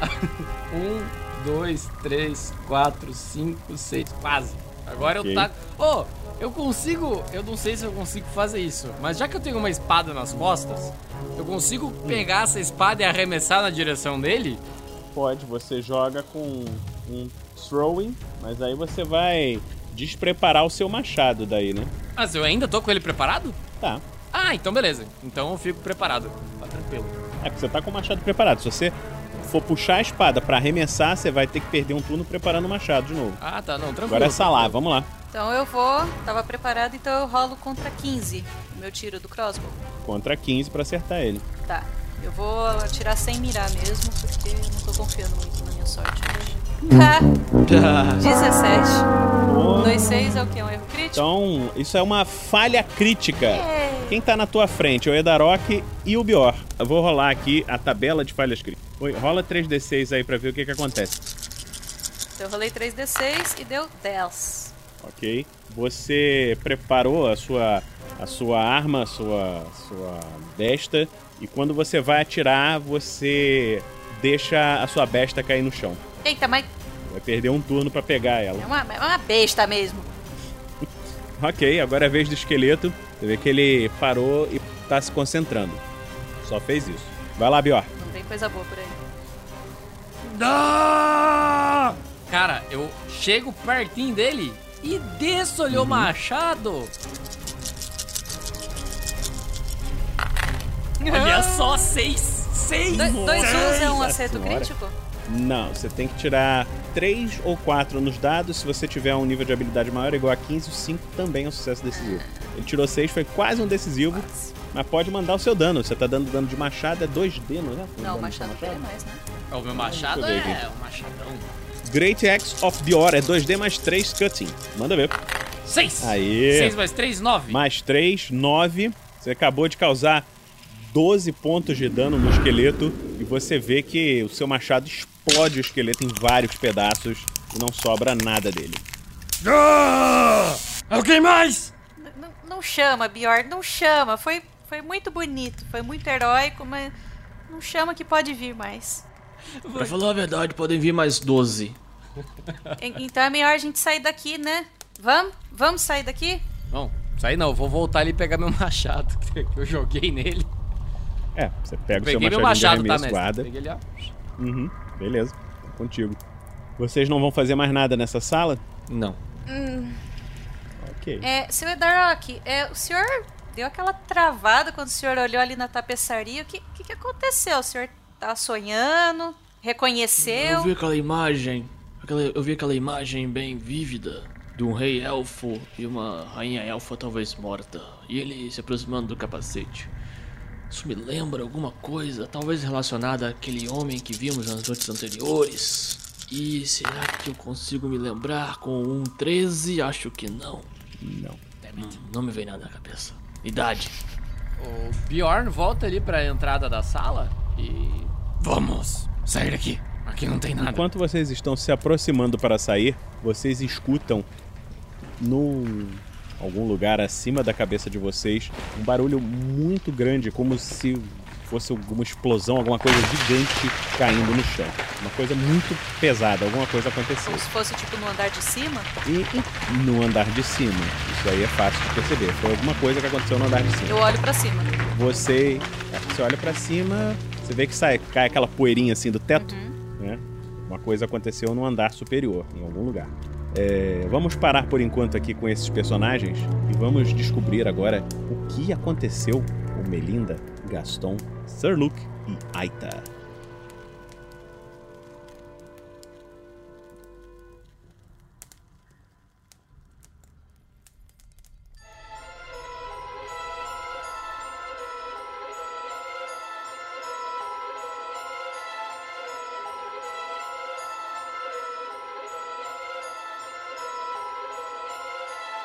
Melinda, você está vendo à sua frente Gaston quase morrendo. Sir Luke está caído e escuta um barulho vindo da porta na parte de trás, onde Aita estava se recuperando e a porta explode, esmagando Aita. E vocês podem ver uma figura com um hobby negro, rosto meio, meio magro, meio cadavérico assim, se aproximando. É, e vocês veem que ele olha assim com desinteresse pro Luke. Pro Luke não, pro Aita que tá morto ali. Tipo, dá uma cutucada assim com o pé e entra na sala. Ele ainda não. Aparentemente ainda não se deu conta da presença de vocês. O- aquele esqueleto que, que tava ali.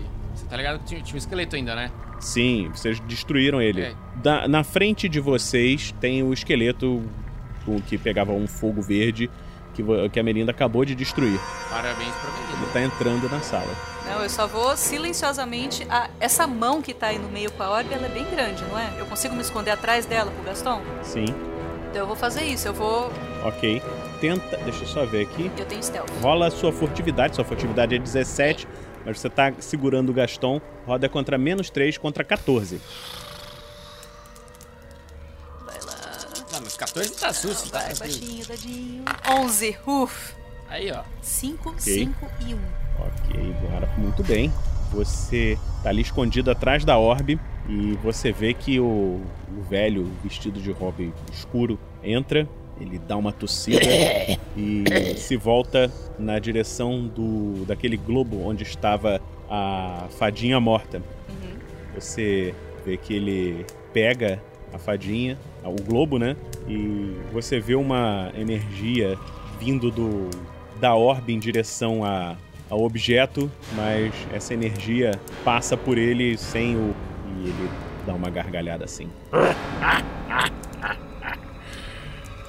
Inútil! Eu sabia que você terminaria assim! Ele joga o globo no chão, ele se quebra e o corpo da fadinha rola no chão. Aí você vê que ele começa a andar na direção da esquerda. Ele olha pro amuleto que tá ali, não dá muita importância, anda em direção à porta, olha, não fala nada. Você continua se escondendo atrás da mão, não é isso? Sim. Ok. Ele passou pelo Sir Luke, caído ali no chão. Ele se aproxima ali onde estava Sir Luke, olha pra ele caído, não faz nada, olha pro crânio, vai rodando. Vocês estão, eu imagino que vocês estão rodando ao eu vou contrário, rodando né? ao contrário. Arrastando Ok. o... Mais referência a Jurassic Park aqui, gente. Uhum.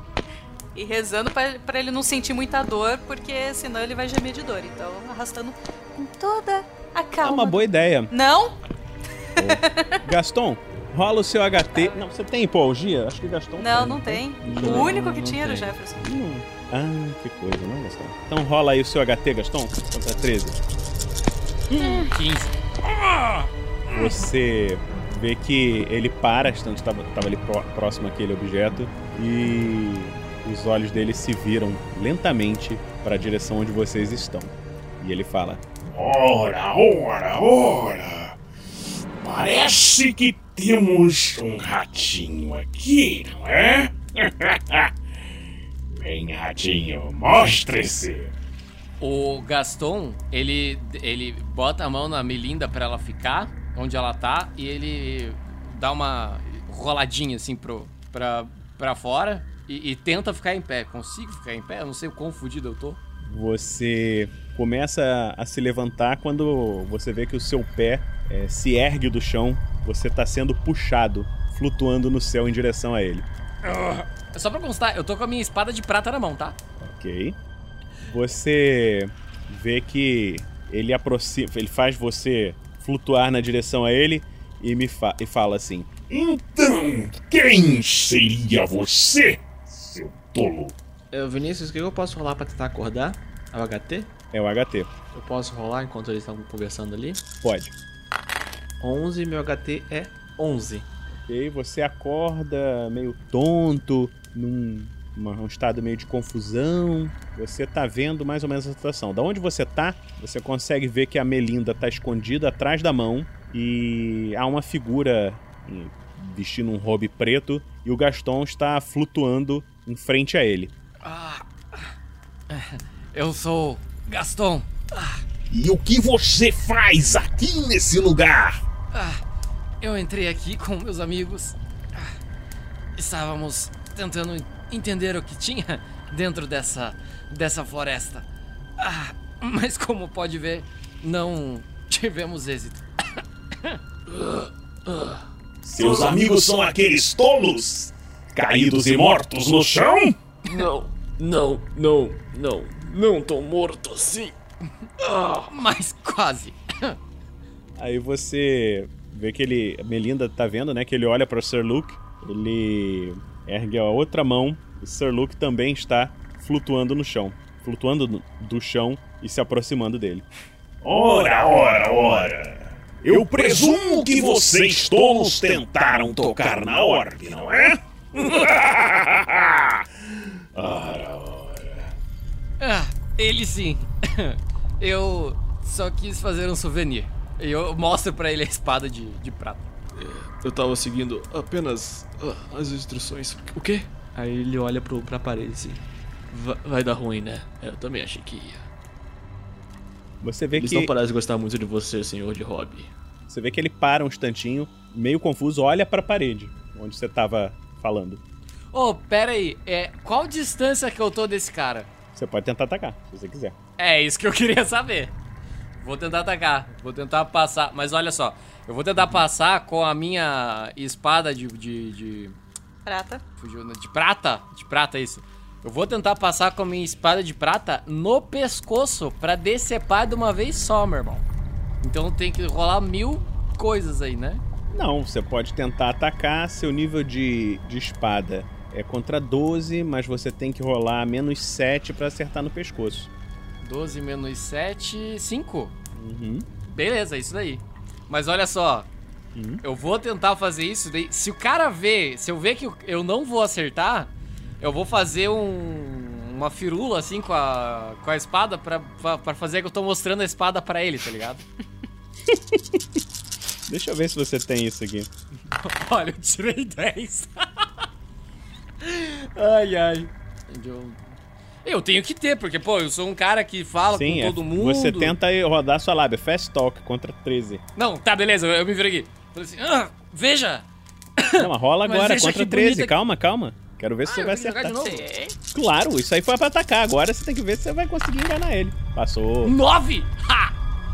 Eu enganei? Daí eu trabalho Sim, melhor sim. aqui, meu, minha lábia. Sim? Sim. Tá. Sim, sim, você conseguiu em- teoricamente enganar ele com a lábia. Você vê que ele olhou pra você quando você Não, tentou deixa eu fazer a atacar. lábia aqui agora, né? Fala. Ah, ah, veja, veja. Ah, ficou bonita a espada, não ficou? Acho que valeu a pena. Ganância e tolice num pacote só.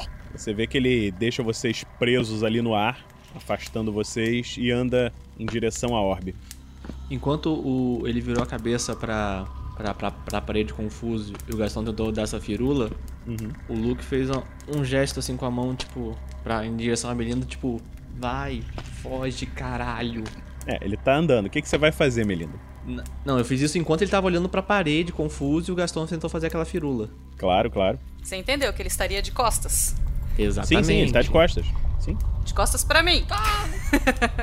Isso. Sim. Corre, Bom, então eu vou para, Eu vou tentar correr o mais silenciosamente possível para aquele corredor, o primeiro corredor que ele foi, que ele apontou e, e desistiu de ir, na parte okay. sudoeste. Rola, rola sua furtividade contra 17 mesmo, de novo, porque ele tá de costas e tal, tá tranquilo. Vai tirar um 3 gostoso 11. agora. 11! Nossa. Ok. Qual é o seu movimento? É isso que. Fer...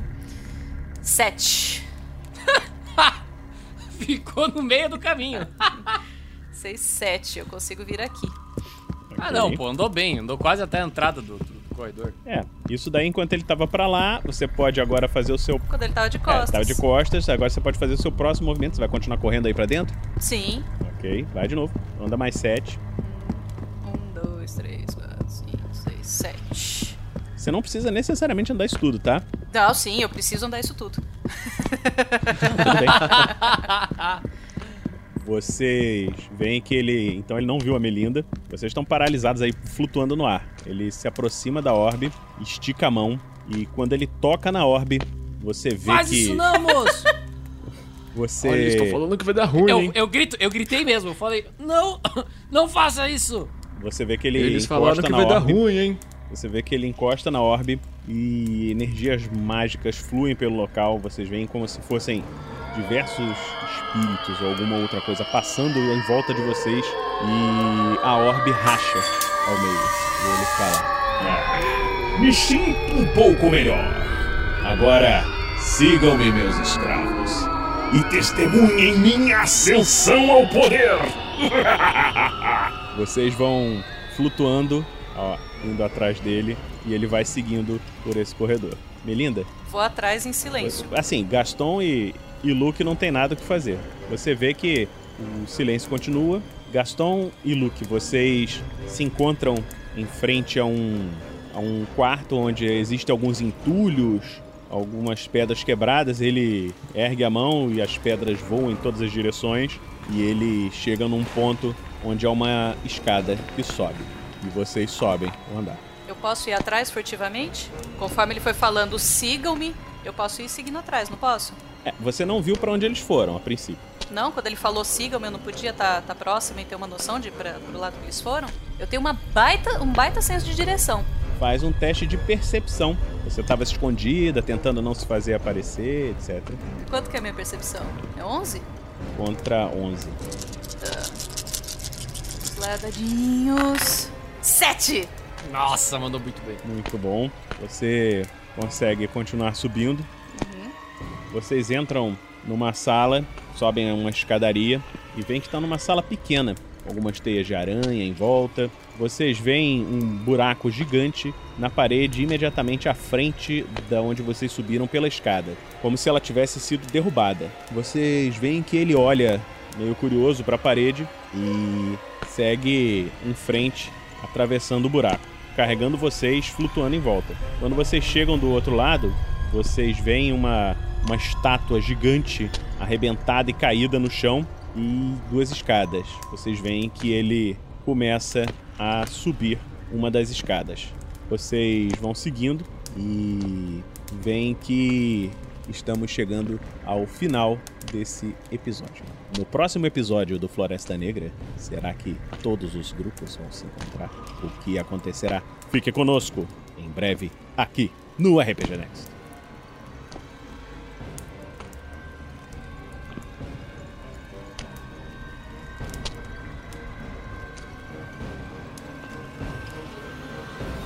E assim se encerra mais um episódio, mas não vá embora, pois agora vocês ouvirão o Pergaminhos na Bota.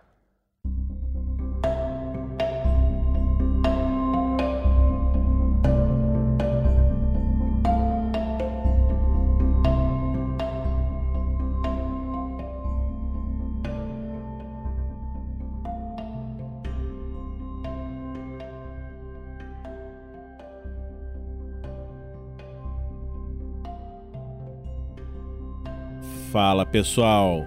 E aí, o que acharam desse episódio? Vocês não imaginavam que esse povo todo iria chegar ao centro da floresta? O que será que vai acontecer com esses? Vocês estão preparados para chegar ao final dessa campanha? Em breve, em breve, aqui no RPG Next. Mas agora, estamos aqui para a leitura do Pergaminhos na Bota. E hoje está aqui comigo uma personagem muito especial, quer dizer, uma jogadora muito especial, a Shelly, que nesse podcast representa a Salá e a Melinda. Será que elas vão se encontrar? Meu Deus. Vamos lá. E aí, Shelly, tudo bem com você? Como é que você tá? Oi, gente, tudo bem? Eu tô bem, a Melinda tá bem, a Salá não tenho muita certeza, não. Não sei se ela vai sair dessa. Então, é, vamos ver. Acho que, eu vou, acho que eu vou botar uma pra matar a outra. Vai ficar mais legal. A gente vai morrer! É. Então, vamos começar aqui a leitura de e-mail, Shelly. Estamos aqui no Pergaminhos na Bota e o Pedro separou aqui alguns e-mails, comentários e, e comunicações, sinais de fumaça, é, mensagens telepáticas, todas as formas de comunicação que o RPG Next usa. Então eu vou pedir para você ler aqui o e-mail do Tiago Araújo. Vai lá, continua aí. Muito bem, esse primeiro e-mail aqui foi traduzido através de sinal de fumaça. É do Tiago Araújo e mandou comentários sobre Floresta Negra, GURPS e The Gamers. Opa! E ele diz assim: E aê, seus lindos! Oi, Tiago, nós somos lindos. Aqui quem Muito é lindos, Tiago- meu querido, muito, muito lindos. Nós somos muito lindos. Aqui quem fala é o Tiago Araújo, revisor de lives pessoal do 47 e piadista em tempo integral. KKKK. Já chegou com carteirada, né? Pá! É isso aí. De lives. Tá aqui. Faz tempo pra caramba que não mando um e-mail comentando os casts. Entretanto, aqui estou.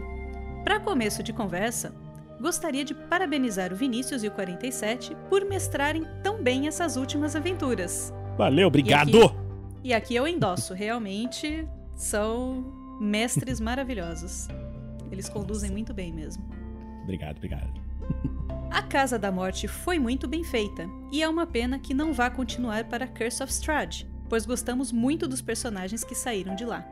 A Floresta Negra é uma aventura que está me deixando louco pelo sistema. Ih, Ó. Vinícius, mais um, hein? Mais um convertido para GURPS. Você está vindo Ó. para o caminho do bem, meu querido. Eu achei incrível a mecânica usada até agora, inclusive as mais complexas. Acho Ó. que permite um combate mais estratégico e pensado. Acho que Exatamente. esse é, é é o objetivo do GURPS mesmo, né, Vini? Sim, é porque ele evoluiu de um wargame, né? Ele é Hum. daqueles RPGs bem old school mesmo. Então começou como wargame, jogo tático de combate. O primeiro suplemento, é, você pode dizer, do GURPS foi um- uma coisa chamada Man-to-Man, que era as regras de combate. Era assim, não tinha nada, não tinha história, não tinha porra nenhuma. Era as regras de combate, é isso aqui. Entendeu? Dava, mostrava mais ou menos como é que você criava o personagem pra combate e ia e começava daí. E aí depois é que evoluiu, né? Aham. Então, continuando. Eu estou muito ansioso para jogar GURPS pela primeira vez. E como se Ó. inicia num sistema com chave de ouro, se joga com o clérigo do sistema mestrando. Vinícius, se estiver lendo isso, e ele agora está ouvindo, por favor, não mate o meu personagem na primeira mesa! Ih, cara, tarde demais. Brincadeira, brincadeira. Poxa vida. Não, brincadeira. Ele, eles já jogaram a, a primeira aventura, eu, eu conectei com ele. Aliás, pra quem não sabe, é, depois ele vai falar, né, do The Gamers, mas pra quem não sabe, o RPG Next tem uma recompensa especial para os padrinhos que contribuem com 60 reais ou mais, onde você pode jogar com a gente. Quem estava entregando o The Gamers até bem recentemente era o Pedro Quitete, mas o Tarrasquinho que chegou é, impediu de continuar suprindo essa recompensa, então por enquanto, quem está fazendo sou eu. Estamos jogando uma aventura que ele vai falar daqui a pouco de eles que escolheram, tá? Os padrinhos que votaram lá entre eles quem está nessa recompensa e falaram: "Bom, a gente quer Cyberpunk, mas também quer Supers e é GURPS, então pode. Mistura tudo. E vamos lá. Pode tudo. É, exatamente. Enfim, esse The Gamers parece-me que vai ser uma experiência incrível para todos os jogadores, tanto pelo sistema novo quanto pelo cenário que, para um cenário Cyber Supers improvisado, ficou digno de ganhar um livro. Opa. Quem sabe se os personagens sobreviverem, eu não faço uns contos pro site. Ó, se eles não forem barrados por serem muito violentos, né, Vinícius? KKK, brincadeira, brincadeira. Hum. É. Bom, estarei também preparando uns contos para virarem contos narrados no futuro, tomando o cuidado de roteirizá-los antes. No Isso. mais, obrigado a todos os jogadores e mestres do Tarrasque na Bota por serem o melhor podcast de RPG do Brasil. Obrigado, obrigada, Thiago. Ô, ô. Tamo, tamo, tamo bem na fita. Thiago é muito legal, ele muito empolgado e tá jogando bastante com a gente e já tiveram sua primeira aventura no The Gamers. Eu falei brincando que era tarde demais, mas ninguém morreu ainda, né? Ainda. Vamos ver, né? Ainda. A ideia, pra, só pro pessoal que tá de fora saber, a campanha começa num mundo cyberpunk no futuro e ninguém tem superpoderes ainda, mas vão ganhar. Eita. Então já fizemos E se uma alguém- ficha e a ficha vai ter que ser refeita. Ó. Eita, caramba. e se alguém tiver interessado, acesse lá Se Padrim. alguém está interessado. .me barra rpgnext. Não, padrim.com.br barra rpgnext e picpay.me barra rpgnext. É a recompensa de 60 reais e você pode, não é um sorteio, não é nada. Você contribuindo com Entrou, a tá gente- dentro. Exatamente. Entrou, tá dentro, é ótimo. Não é? Já tá dentro. Acessem lá e acessem o Padrim também para conhecer as outras recompensas e as outras metas do RPG Next. E sejam guerreiro do bem.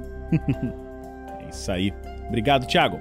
Agora eu vou ler o próximo. É um comentário no post do Tarasque na Bota 93, do GURPS, o Floresta Negra, episódio 5, Servo das Trevas, do Daniel Jatobá.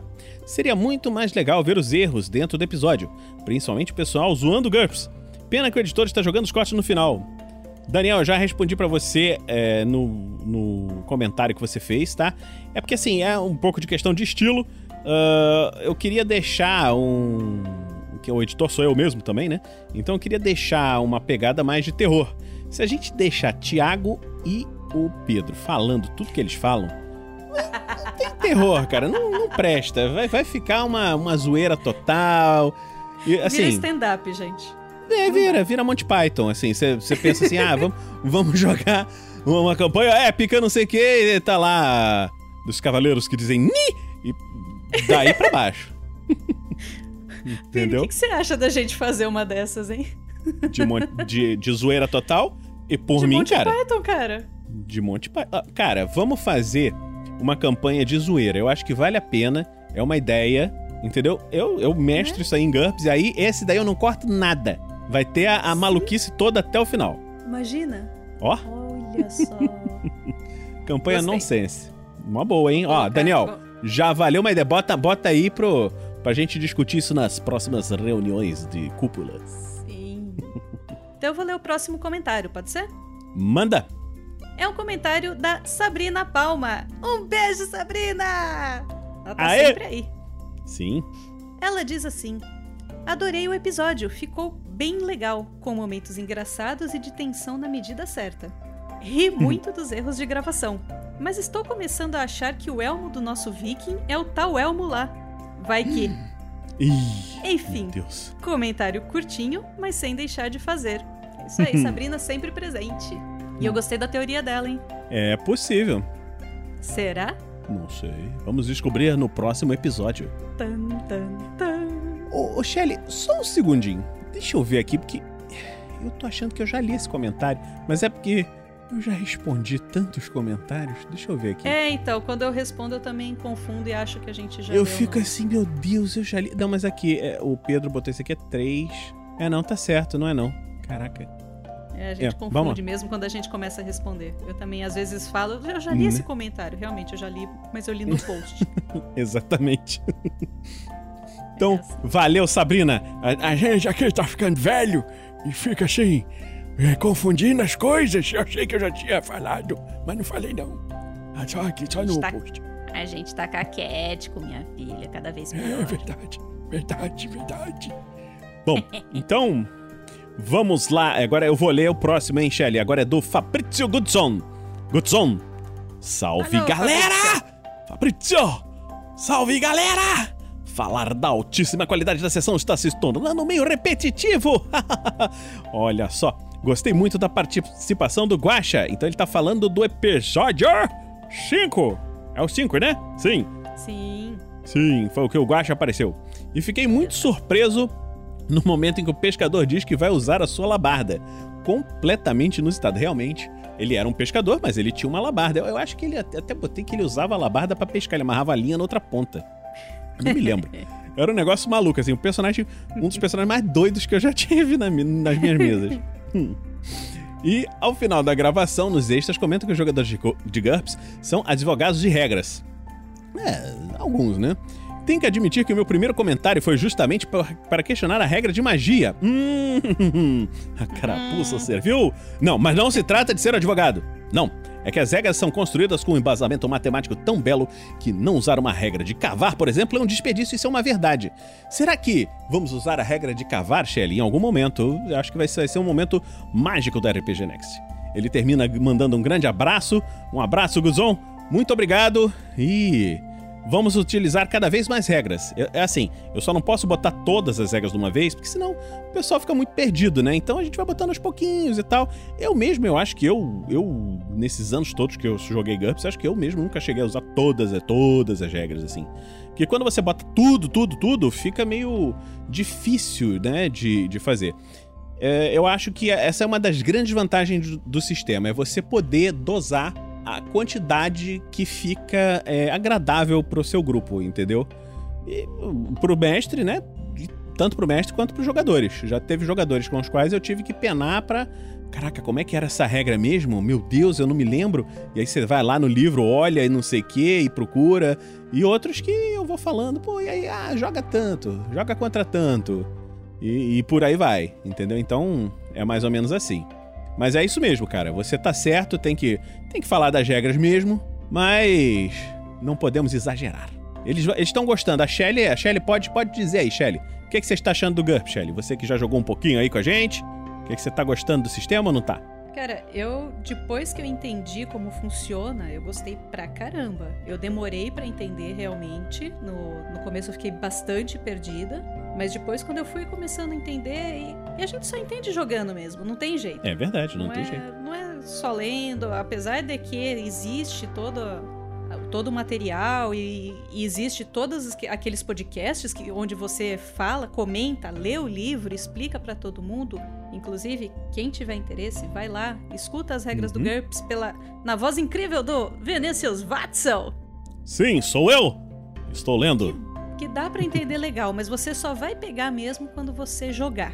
E aí É você verdade. começa a entender e a partir do momento que você entende, você vai vai enxergando caminhos pra fazer umas coisas muito loucas e você vai se Uhum. sentindo super-herói mesmo, mesmo não jogando supers. A gente não É jogou supers, mas a gente É, vai se você, sentindo Você herói. entrou depois do Supers. Eu tô, eu tô com curiosidade de ver você que se empolgou mais com as regras, não sei o quê, fazendo um personagem de Supers e jogando no Supers. Isso, isso é muito legal. Mas vamos, Eu vamos, vamos pro uma ideia futuro. de personagem, tá? Ó, ó. vamos lá. Quem sabe, quem sabe, não fazemos mais um Supers em algum momento. Oba. Ó. Então, Então, valeu, Goodzon. Então, o Shelly, lê o próximo comentário, eu que falei do Goodzon agora, é o do Wesley. Manda ver. Então, o comentário do Wesley Sato diz o seguinte: excelente episódio, inclusive falando do mesmo, do episódio 5, onde o Guaxa Sim. participou. Excelente episódio. Acompanho vocês há uns meses. Moro no Japão e vim muito novo pra cá. Aê! Sim. Nosso E ouvinte internacional. RPG. Nunca joguei RPG, mas curto muito as aventuras. Quem sabe um dia eu tenho a oportunidade de participar. Ó, se você quiser participar agora, basta entrar no The Gamers e tá jogando. Ó, quem, já, quem já entrou já tá dentro. Já tá na aventura. Então, É olha só, Wesley, quem sabe?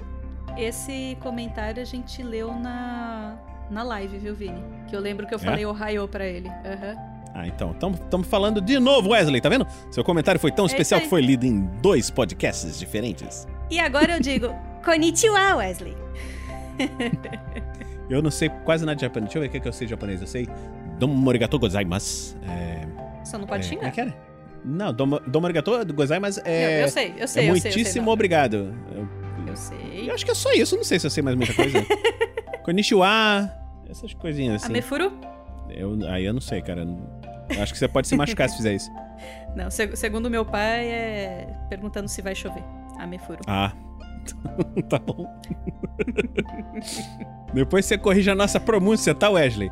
Eu sei que só tem, só tem capenga aqui falando de em japonês. Em não japonês. vem, não. Manjo, japonês- manjo muito da- dos idiomas. Manja muito? Bom, meu Manjo japonês demais. é zero. Eu tinha um colega meu que era descendente de japonês, o nome dele era. Até se estiver ouvindo aqui, ô. Takaito-san! Ele. colega, colega de plantão. O nome dele é Leonardo Takahito Matsubara. Então o pessoal chamava ele de Matsubara, mas eu achava Takahito um nome tão mais maneiro Takahito, que legal. eu. Né? Muito, muito show. Então eu, eu chegava assim. Takahito-san, vamos ver o paciente, né? E a gente ia lá de madrugada. Pô, o cara, o cara é super gente boa, cara. Takahito, se você está ouvindo aqui, Matsubara! Takahito! Obrigado! Obrigado! Então, vamos lá. Eu sei vou falar eu te o- amo também, mas como eu não conheço o rapaz, é melhor não falar, né? Não, ele é, ele é gente boa, ele não vai, não vai ficar chateado, não. Então, Asteru Matsubara. Ó, aê! Tá, Então- depois de toda essa palhaçada, vamos embora pro próximo. Vamos embora pro próximo do comentário do YouTube, no Tarasque na Bota 93, também no episódio 5, Servo das Trevas. É o comentário de João e Daiane. Bah! Que episódio tenso! Agora, porque esse bah, eu acho que vocês são do. do sul, né? Então, vou ler, vou tentar ler com sotaque do sul. Bah, que episódio tenso! Quando Bjorn pensou em ir no cara que derrotou as criaturas, era amigo me deu um gelo. Vai dar M e vai morrer todo mundo. E a coitadinha da sala em crise de Hugo. Muito show. Crise de Hugo. Crise de Hugo. o, Vi- o Vinícius é meu estilo de mestre. Aliás, eu, eu vou parar de fazer sotaque, que da última vez que eu fiz sotaque, a Rose brigou comigo, que eu fiz um, tentei fazer sotaque do Nordeste, e o padrinho falou, não, mas eu não tenho sotaque não, e tal, mas o cara levou de boa. Então, João e Daiane, vamos de novo. Pá, que episódio tenso. Quando o Bjorn pensou em ir ao cara que derrotou as criaturas, era amigo, me deu um gelo. Vai dar M e vai morrer todo mundo. E a coitadinha da sala em crise de Hugo. KKK, muito show. O Vinícius é meu estilo de mestre. Quando mestre, sou assim, bem sanguinário. Muito bom esse episódio. O convidado Marcelo Guacha. Eu escutei ele depois que a Shelly recomendou. Muito bom também. Sucesso e muitas rolagens de acerto crítico para todos.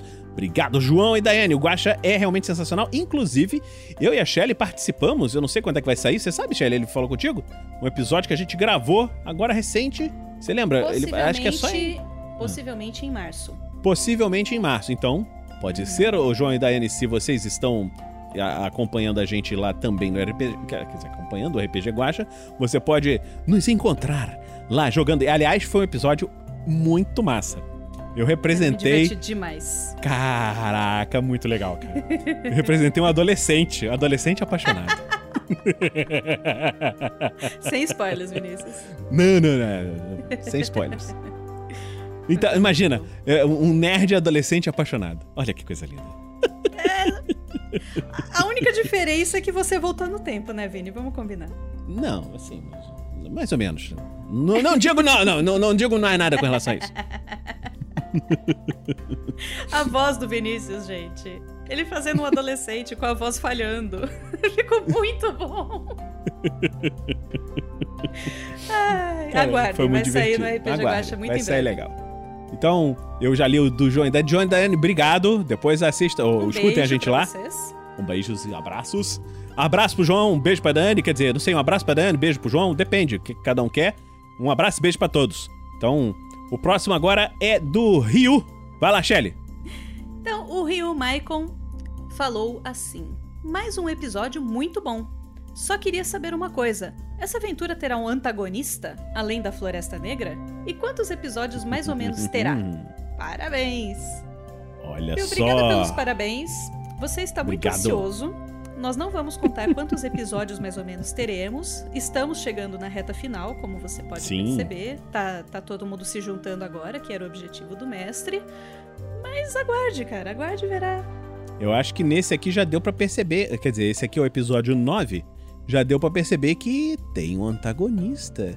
E que ele não está para brincadeiras. É. Afinal! Eu, eu não me lembro se eu já, eu já, se eu já falei a- o nome dele no episódio, então. Vocês, infelizes, irão me conhecer melhor no próximo episódio. E tá aí. Valeu, Rui- ô, Rio. Aliás, meu tio, Um meu tio se chama também? Rui. E não Rio. Aí confunde. com Y também. Não. Oh my é God! Não sei. Caraca, agora me pegou. Eu não sei. Eu vou perguntar pra ele, não, mas eu acho que é com Y. É, meu tio Rui. Rio. Valeu, Rio. Obrigado. Vamos lá. Próximo agora é do Kaique Gabriel, postado 0 e 40. Vou ter de ouvir. Olha, esse é um horário muito perigoso para se ouvir um podcast de terror. Você pode ter pesadelos. A não ser que você ouça até o final e aí você escuta todas as piadas, os erros de gravação, e aí você vai dormir dando risada. Ah, sim. E vai Aí acordar as todos piadas. os. É, aí você vai dormir feliz. O próximo Manda, Shelly, o próximo Felipe aí. Honda. Caralho, tava muito ansioso por esse episódio. Excelente trabalho, pessoal. Muito obrigado, Felipe. Um beijo. Valeu, Felipe. Muito obrigado. e agora um comentário do Twitter do Weber Lima, que é o meu, meu vizinho, aqui, por próximo, aqui próximo de onde eu moro, no Rio de Janeiro. Arroba Marcelo Guaxinim, o melhor pescador sniper de morcegos gigantes que já vi. Continue sempre assim. É, o cara mandou muito bem. Ele, ele- ele matou com um shot, né? Deu um shot. Foi, ele teve uma que ele deu one shot, cara. Também acertou, acertou acho que ele acertou perfeito na cabeça, furou o bicho lá no meio do Quando cérebro. a assim, gente aprende as regras de GURPS, Acabou. gente, a gente faz essas coisas maravilhosas. Né? E te digo uma coisa, esses monstros aí são são encapetados. Eles têm ficha o também, bicho é tenso. A gente podia colocar uma ficha deles no final. Sim. Eles. Quem sabe, quem sabe. Isso daí é uma surpresa que estamos fazendo.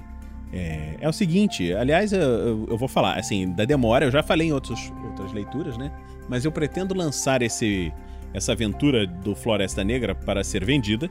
Eu não posso lançar com as regras do GURPS, porque eu não tenho a licença do sistema, né? Para isso precisa de contrato, não sei o que, essas coisas todas. Mas a aventura, a aventura é só uma história. E uma história, a história é minha, eu que fiz e eu posso vender se eu quiser, entendeu? Então, vamos colocar a aventura à venda. Se você quiser mestrar a Floresta Negra no seu sistema favorito, que se você está gostando dessa série até agora, provavelmente vai ser o GURPS, você pode comprar a aventura e depois procurar no RPG Next algumas fichas que nós vamos colocar das criaturas, dos personagens e Olha que coisas bacana. assim. E a gente pode adaptar também, né? Eu acho que ela é facilmente adaptada pra D&D. Sim. Ela- eu tô escrevendo ela pensando em ser adaptável para qualquer sistema de fantasia medieval e vou deixar um último capítulozinho com sugestões para adaptar a aventura para outros cenários. Por exemplo, você quer jogar essa, essa mesma aventura num, num mundo de space? Tem lá como. Basta fazer algumas pequenas modificações na maneira pela qual ela se, se, se mostra, né? Então, é, umas, umas ideias assim de adaptação para outros tipos de cenário. Inclusive, eu até conversei com o 47, ele falou que vai. Eu vou, vou mandar as fichas né, dos monstros, das coisas todas pra ele em GURPS, explicar mais ou menos o que, que é e falar pra ele. Eu, eu não entendo a regra, mas ele vai montar essas regrinhas também dos, das fichas dos bichos em DD. E aí você comprando essa aventura, você pode jogar os seus personagens de D&D na Floresta Negra. Ou, na verdade, na Floresta das Trevas, que vai ser o nome. Floresta Negra também é um nome não só de um bolo, mas de um lugar em Earth. E... E... É, é o, o- nome que eles deram na tradução, né? Então, eu tive que usar o nome de Earth, mas a, a aventura se chama Floresta das Trevas, né? Que aí é totalmente fora de qualquer sistema, não se passa em Earth e vai, é, assim, vai ser totalmente genérica a, a ideia, né? Você vai poder botar do sistema que você quiser, tá bom? Aí. Shelly, leu o, o nosso último comentário do nosso Ó, querido. Ó, ó, o cadê? último comentário é do querido amigo que gravou com a gente o RPG Guacha. Que a aventura foi o Vinícius, eu Hum, e o Dressler, lá do QuestCast. Sim. Nós três fomos os jogadores. Sim! Ó, E ele comentou lá no Twitter assim: Caralho, arroba Marcelo Guaxinim. Parabéns pelo hit kill no RPG Next. Que foi o que a gente falou. é. Isso aí. Mandou, Mandou, o Guacha mandou muito bem. E o Dressler no RPG Guacha Mandou também mandou bem. muito bem. Será que. Será que ele vai conseguir matar aquele. Aí agora vamos botar um. O pessoal não vai Aquele saber. bichão? É, rapaz. Se você quiser saber o que que. Aquele que que você quiser saber o que que ele conseguiu matar, só ouvindo o RPG Guacha. Olha só, Guacha, propaganda! Ó, ó. Então, Shelly, terminamos os nossos comentários, e-mails, sinais de fumaça, mensagens telepáticas, psicografias do além e estamos chegando agora naquele momento, no momento especial, o momento das...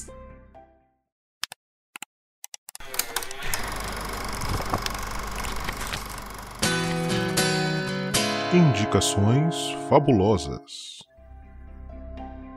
E agora, Shelly, qual é a sua A recomendação minha fabulosa? recomendação dessa vez é interna. É uma recomendação para que vocês ouçam Ó. o- os novos episódios da Forja aqui no RPG Next. A gente tá Aê! a Forja agora. Estamos tentando manter semanal. E ela agora tá num formato novo. Uhum. Forja.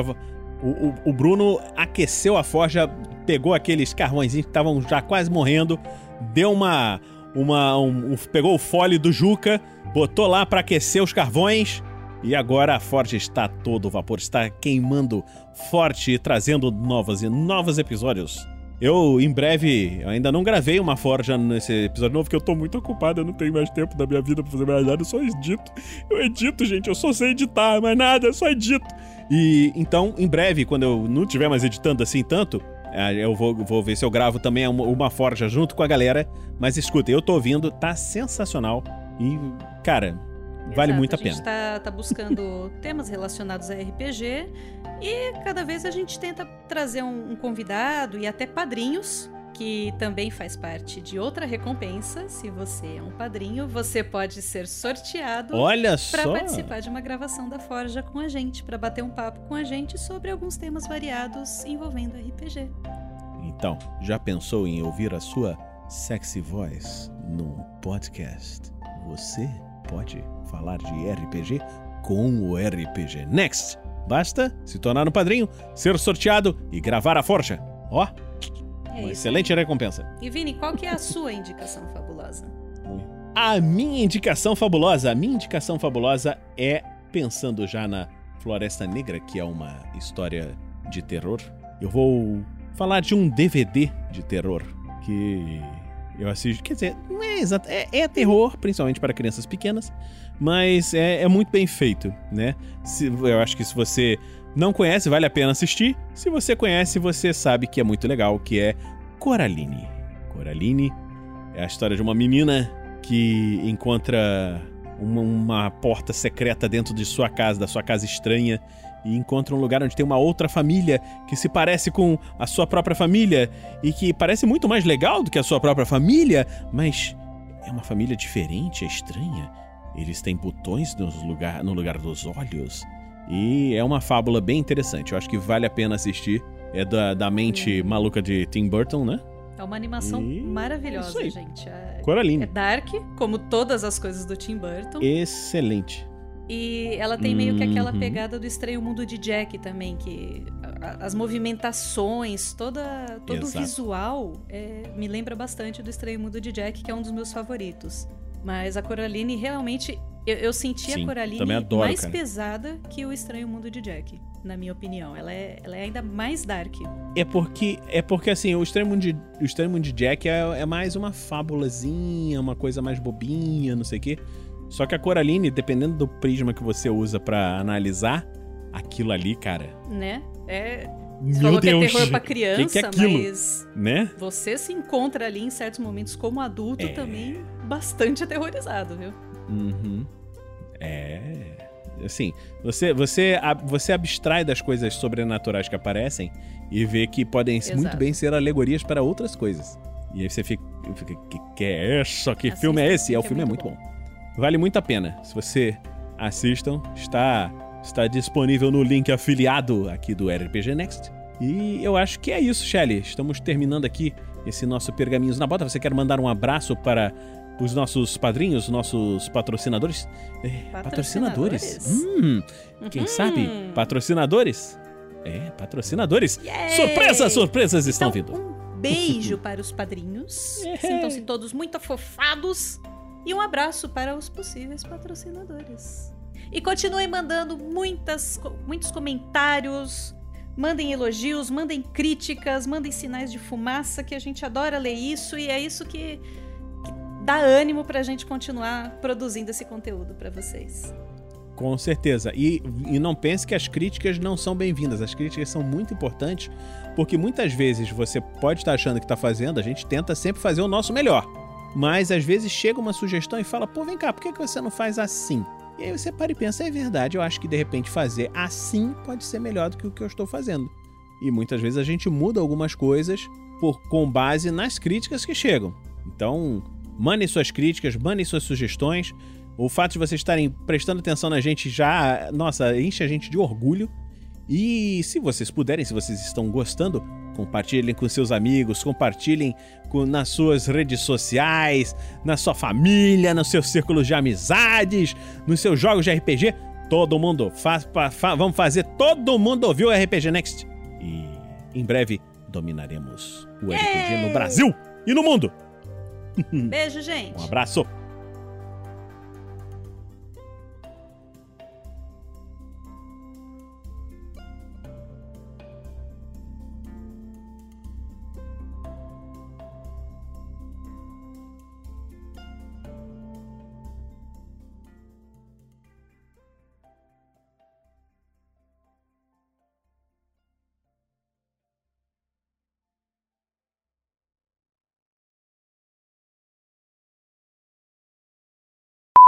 Edarok, Sala e Bior estavam tentando seguir com. um- Qual era o nome do NPC lá? Do Guacha? Vocês lembram o nome? Eu tenho... Era o pescador. É, ele tem um nome, eu esqueci o nome dele, cara. Deixa eu ver se abre aqui. Peraí. Cara, tudo. O que eu lembro, mais lembro dele é que ele era muito hábil com a vara. Repito. Ai, ai, ai, ui, ui, ui. Cara, ele matou uma daquelas criaturas numa varada só. É. É Procyon Lotor. É, tava procurando aqui já o nome científico do guaxinim. Isso. Procyon. Ainda bem que ninguém era amigo dele, né? Porque, obviamente, no meio de uma floresta, onde criaturas aparecem que matam qualquer um com um golpe só, a pessoa fala que vai ficar pra trás pra pescar. No mínimo, alguém fala assim: você tá maluco, né? Ó só, não vai rolar não, viu, fi? Mas, como ninguém ali era amigo, amigo de, de infância dele, né? Então. Não, você pode ser que seja, mas você não lembra. É um. É um bom ponto, meu jovem, é um bom ponto. Ok, vocês estão seguindo o rio. Então. A gente deixou mesmo o cara pra trás? Caralho, que vacilo. Uai, se ele desapareceu? É. Ele desapareceu e vocês não conseguiram mais encontrá-lo. O que aconteceu com ele? Sumiu. Mas sumiu. Não pergunta. Desculpa. Isso me lembrou um filme. o, o, o que, Gast... O... que? É outro personagem. tá seu nome aqui embaixo. Desculpa. Eu já troco. É Ô, pior. dualidade maldita. Isso não vai dar certo. Tem um filme. Não pode falar filme, né? Tem um. Então, então deixa quieto. Bicho, você, você, é um, você é um personagem de outro mundo, cara. Pode ser Ah, o que é você verdade. quiser. Tem um filme. Um negócio que eles chamavam numa vila que eu passei quando estava invadindo. E eles falavam que tinha um negócio chamado Jurassic Park, diz que o primeiro, datado de 93, tinha um personagem que desaparecia no meio de um monstro quando a natureza chamava ele. Meu Deus do céu. Bjorn, você nunca fez sentido, mas agora você tá fazendo menos sentido ainda. Você tá se sentindo bem, meu rapaz? Aquele chá pra garganta não fez bem. Ah, agora eu estou vendo aqui. Achei. Letra F. Filme. Vai muito bem com pipoca. Hum, interessante. Pipoca? Sim. Que é pipoca? É de comer? Essas crianças. Espera só um instantinho. Vocês veem que o Darok ele puxa uns grãozinhos assim de milho da bolsinha. Ele vai numa onde tava a fogueirinha de vocês, pega uma pedrinha, esquenta a fogueira Agora basta esperar apenas uma hora. E põe os milhozinhos em cima. E fica olhando os milho. Seu, Edarok, a gente não tem uma hora, seu Edarok. A gente tá saindo dessa floresta. Não! I'm too sexy for my shirt, too sexy for my tanguinho de texugo. Ah, Nossa, por favor, tem algum mago aqui pra me jogar aquelas luzes coloridas? Eu jogo, cara. Agora eu sou o Magic Mike. Pera, pera que eu, eu sei, eu manjo das plantas, eu manjo dos olhos. Pega esse óleo aqui. Vai te deixar mais sensual. Aí eu, eu encosto assim, eu vou dar o tapinha assim na mão dele, vou dar o high five. You can touch this. Só me resta sentar numa pedra e ficar assistindo o show.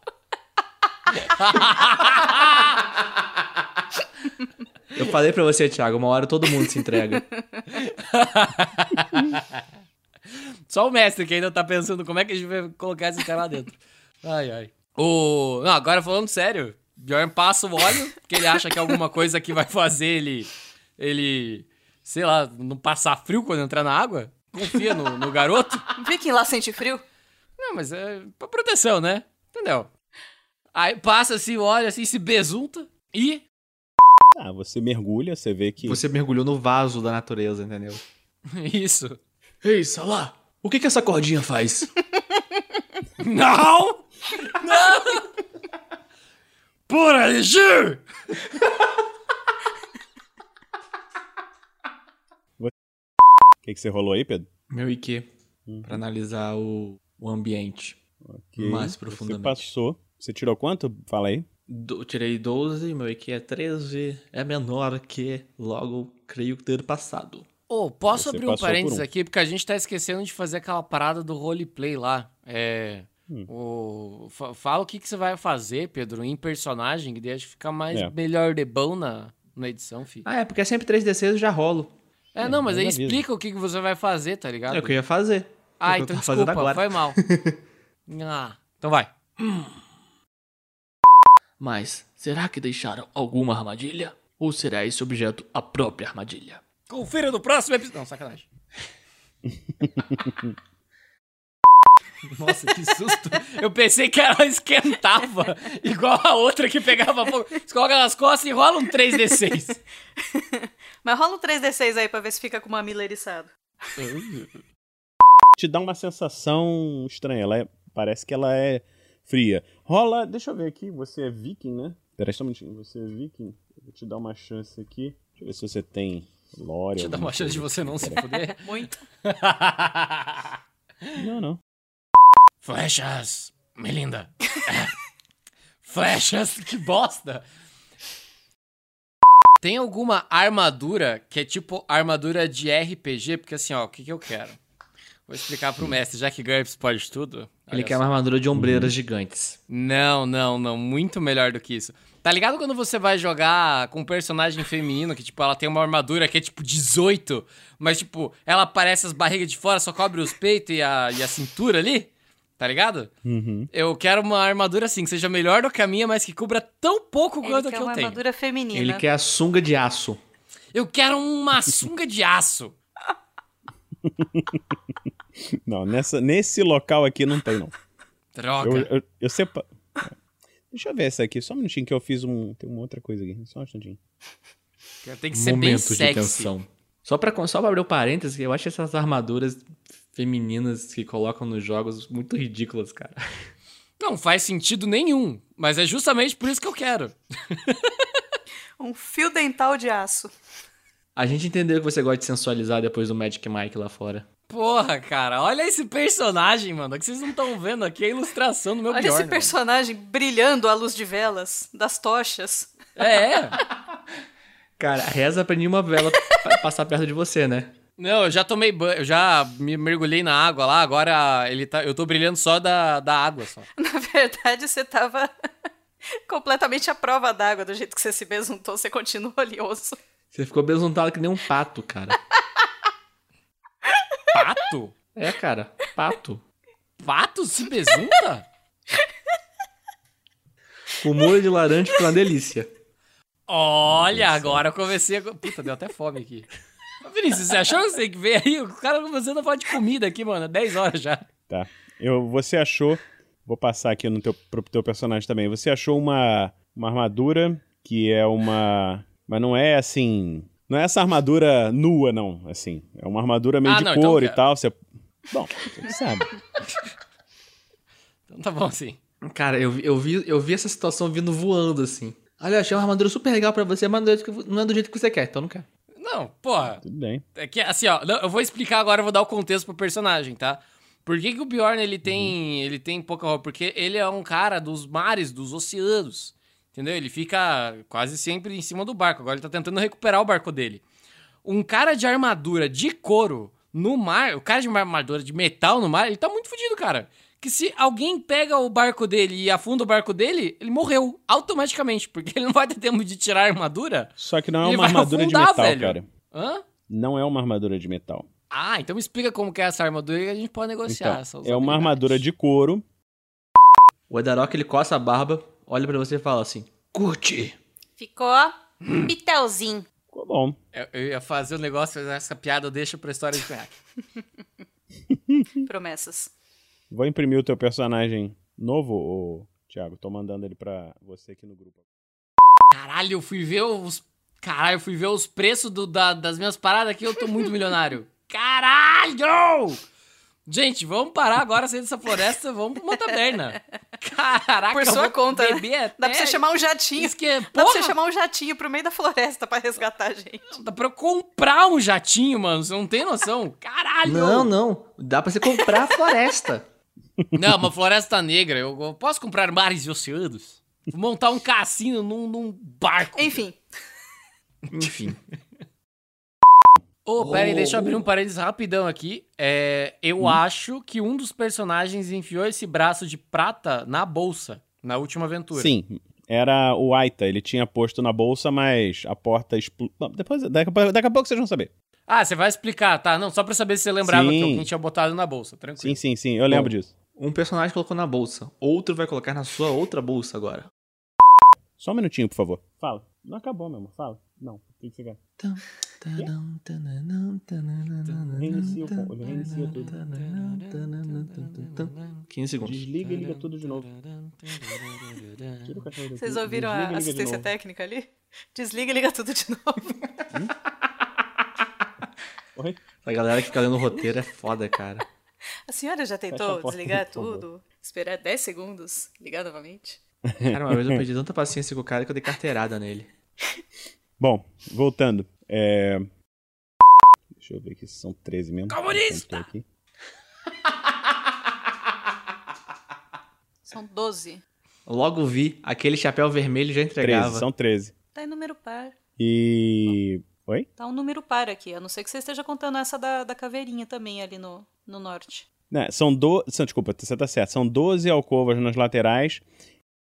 Peraí, deixa eu botar vocês aqui. Só pra deixar claro, a gente não entrou na Bora. sala não, tá? A gente só olhou de- da A porta. gente tá na porta. É. Que moleza, hein? Você bom. que colocou a gente pra dentro. Eu falei, eu olhei pra tapeçaria, de longe, só. Ok, vocês veem. É 9 metros de distância? Peraí, só um minutinho. Pegar minha, meu escudo do mestre. Deixa eu pegar minha calculadora científica. Não precisa. Eu tenho o meu maravilhoso escudo do mestre. Está. 10, né? 9. É, arredonda pra 10. 9.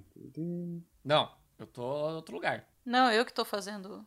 Ah, tá. Eu já- não, eu tô pensando no meu medindo. Você tá a 9. Vai tomar nozada na cara, filha da puta. Que tipo de magia é essa, Seidarok? É muito estranho isso. Não gosto de levar raio na fuça. E, e passa a ser um tremendo cara de pau. Meu Deus. E se o cara tiver amando, tipo a, a Melinda e o Gaston, vai ser um amor cara de pau. Mas é Cara, gostoso. Bora Esse food. amor é bora bom food. demais. Vou fazer um bora food em mim. Por um momento achei que você ia falar que foi erótico. Nossa. Toda vez. Cara. Nesse momento, nós interrompemos nossa gravação para começar a one shot da Shelly. Single player. Justa pessoa que não faz ideia do que fazer, né?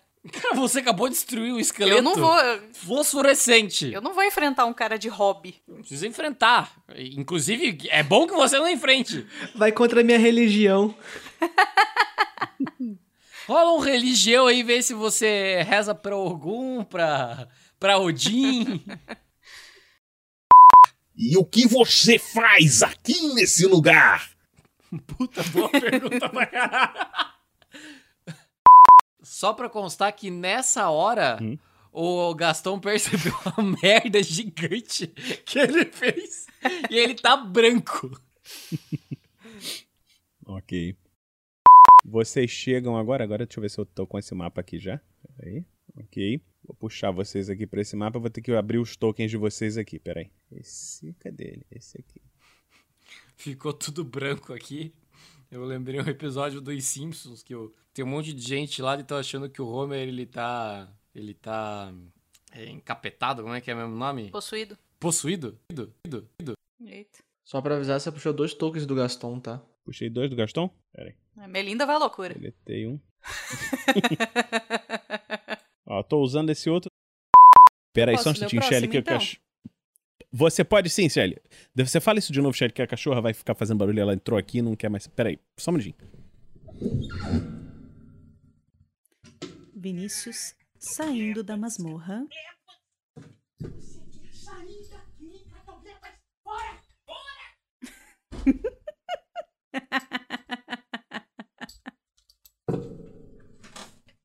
Vinícius voltando para a masmorra. Pronto, estou de volta. Você usa vozes para falar com a cachorra, cara. Sim. É Sabe o que que é mais engraçado? É que assim, ela. Ela. Ela. Assim, ela responde mais a mim. Eu acho que justamente porque eu faço as vozes. Fica as crianças lá. Que eu, eu, eu chamo ela de Catoblepas. As crianças deram o nome de Cacau. E eu Uhum. falei, não, Cacau é o apelido, o nome é Catoblepas. E aí, eu, eu não falo diferente. Entendeu? É sempre Catoblepas, vem aqui, Catoblepas! E ela fica animadaça quando eu chamo. Ai, meu Deus do céu.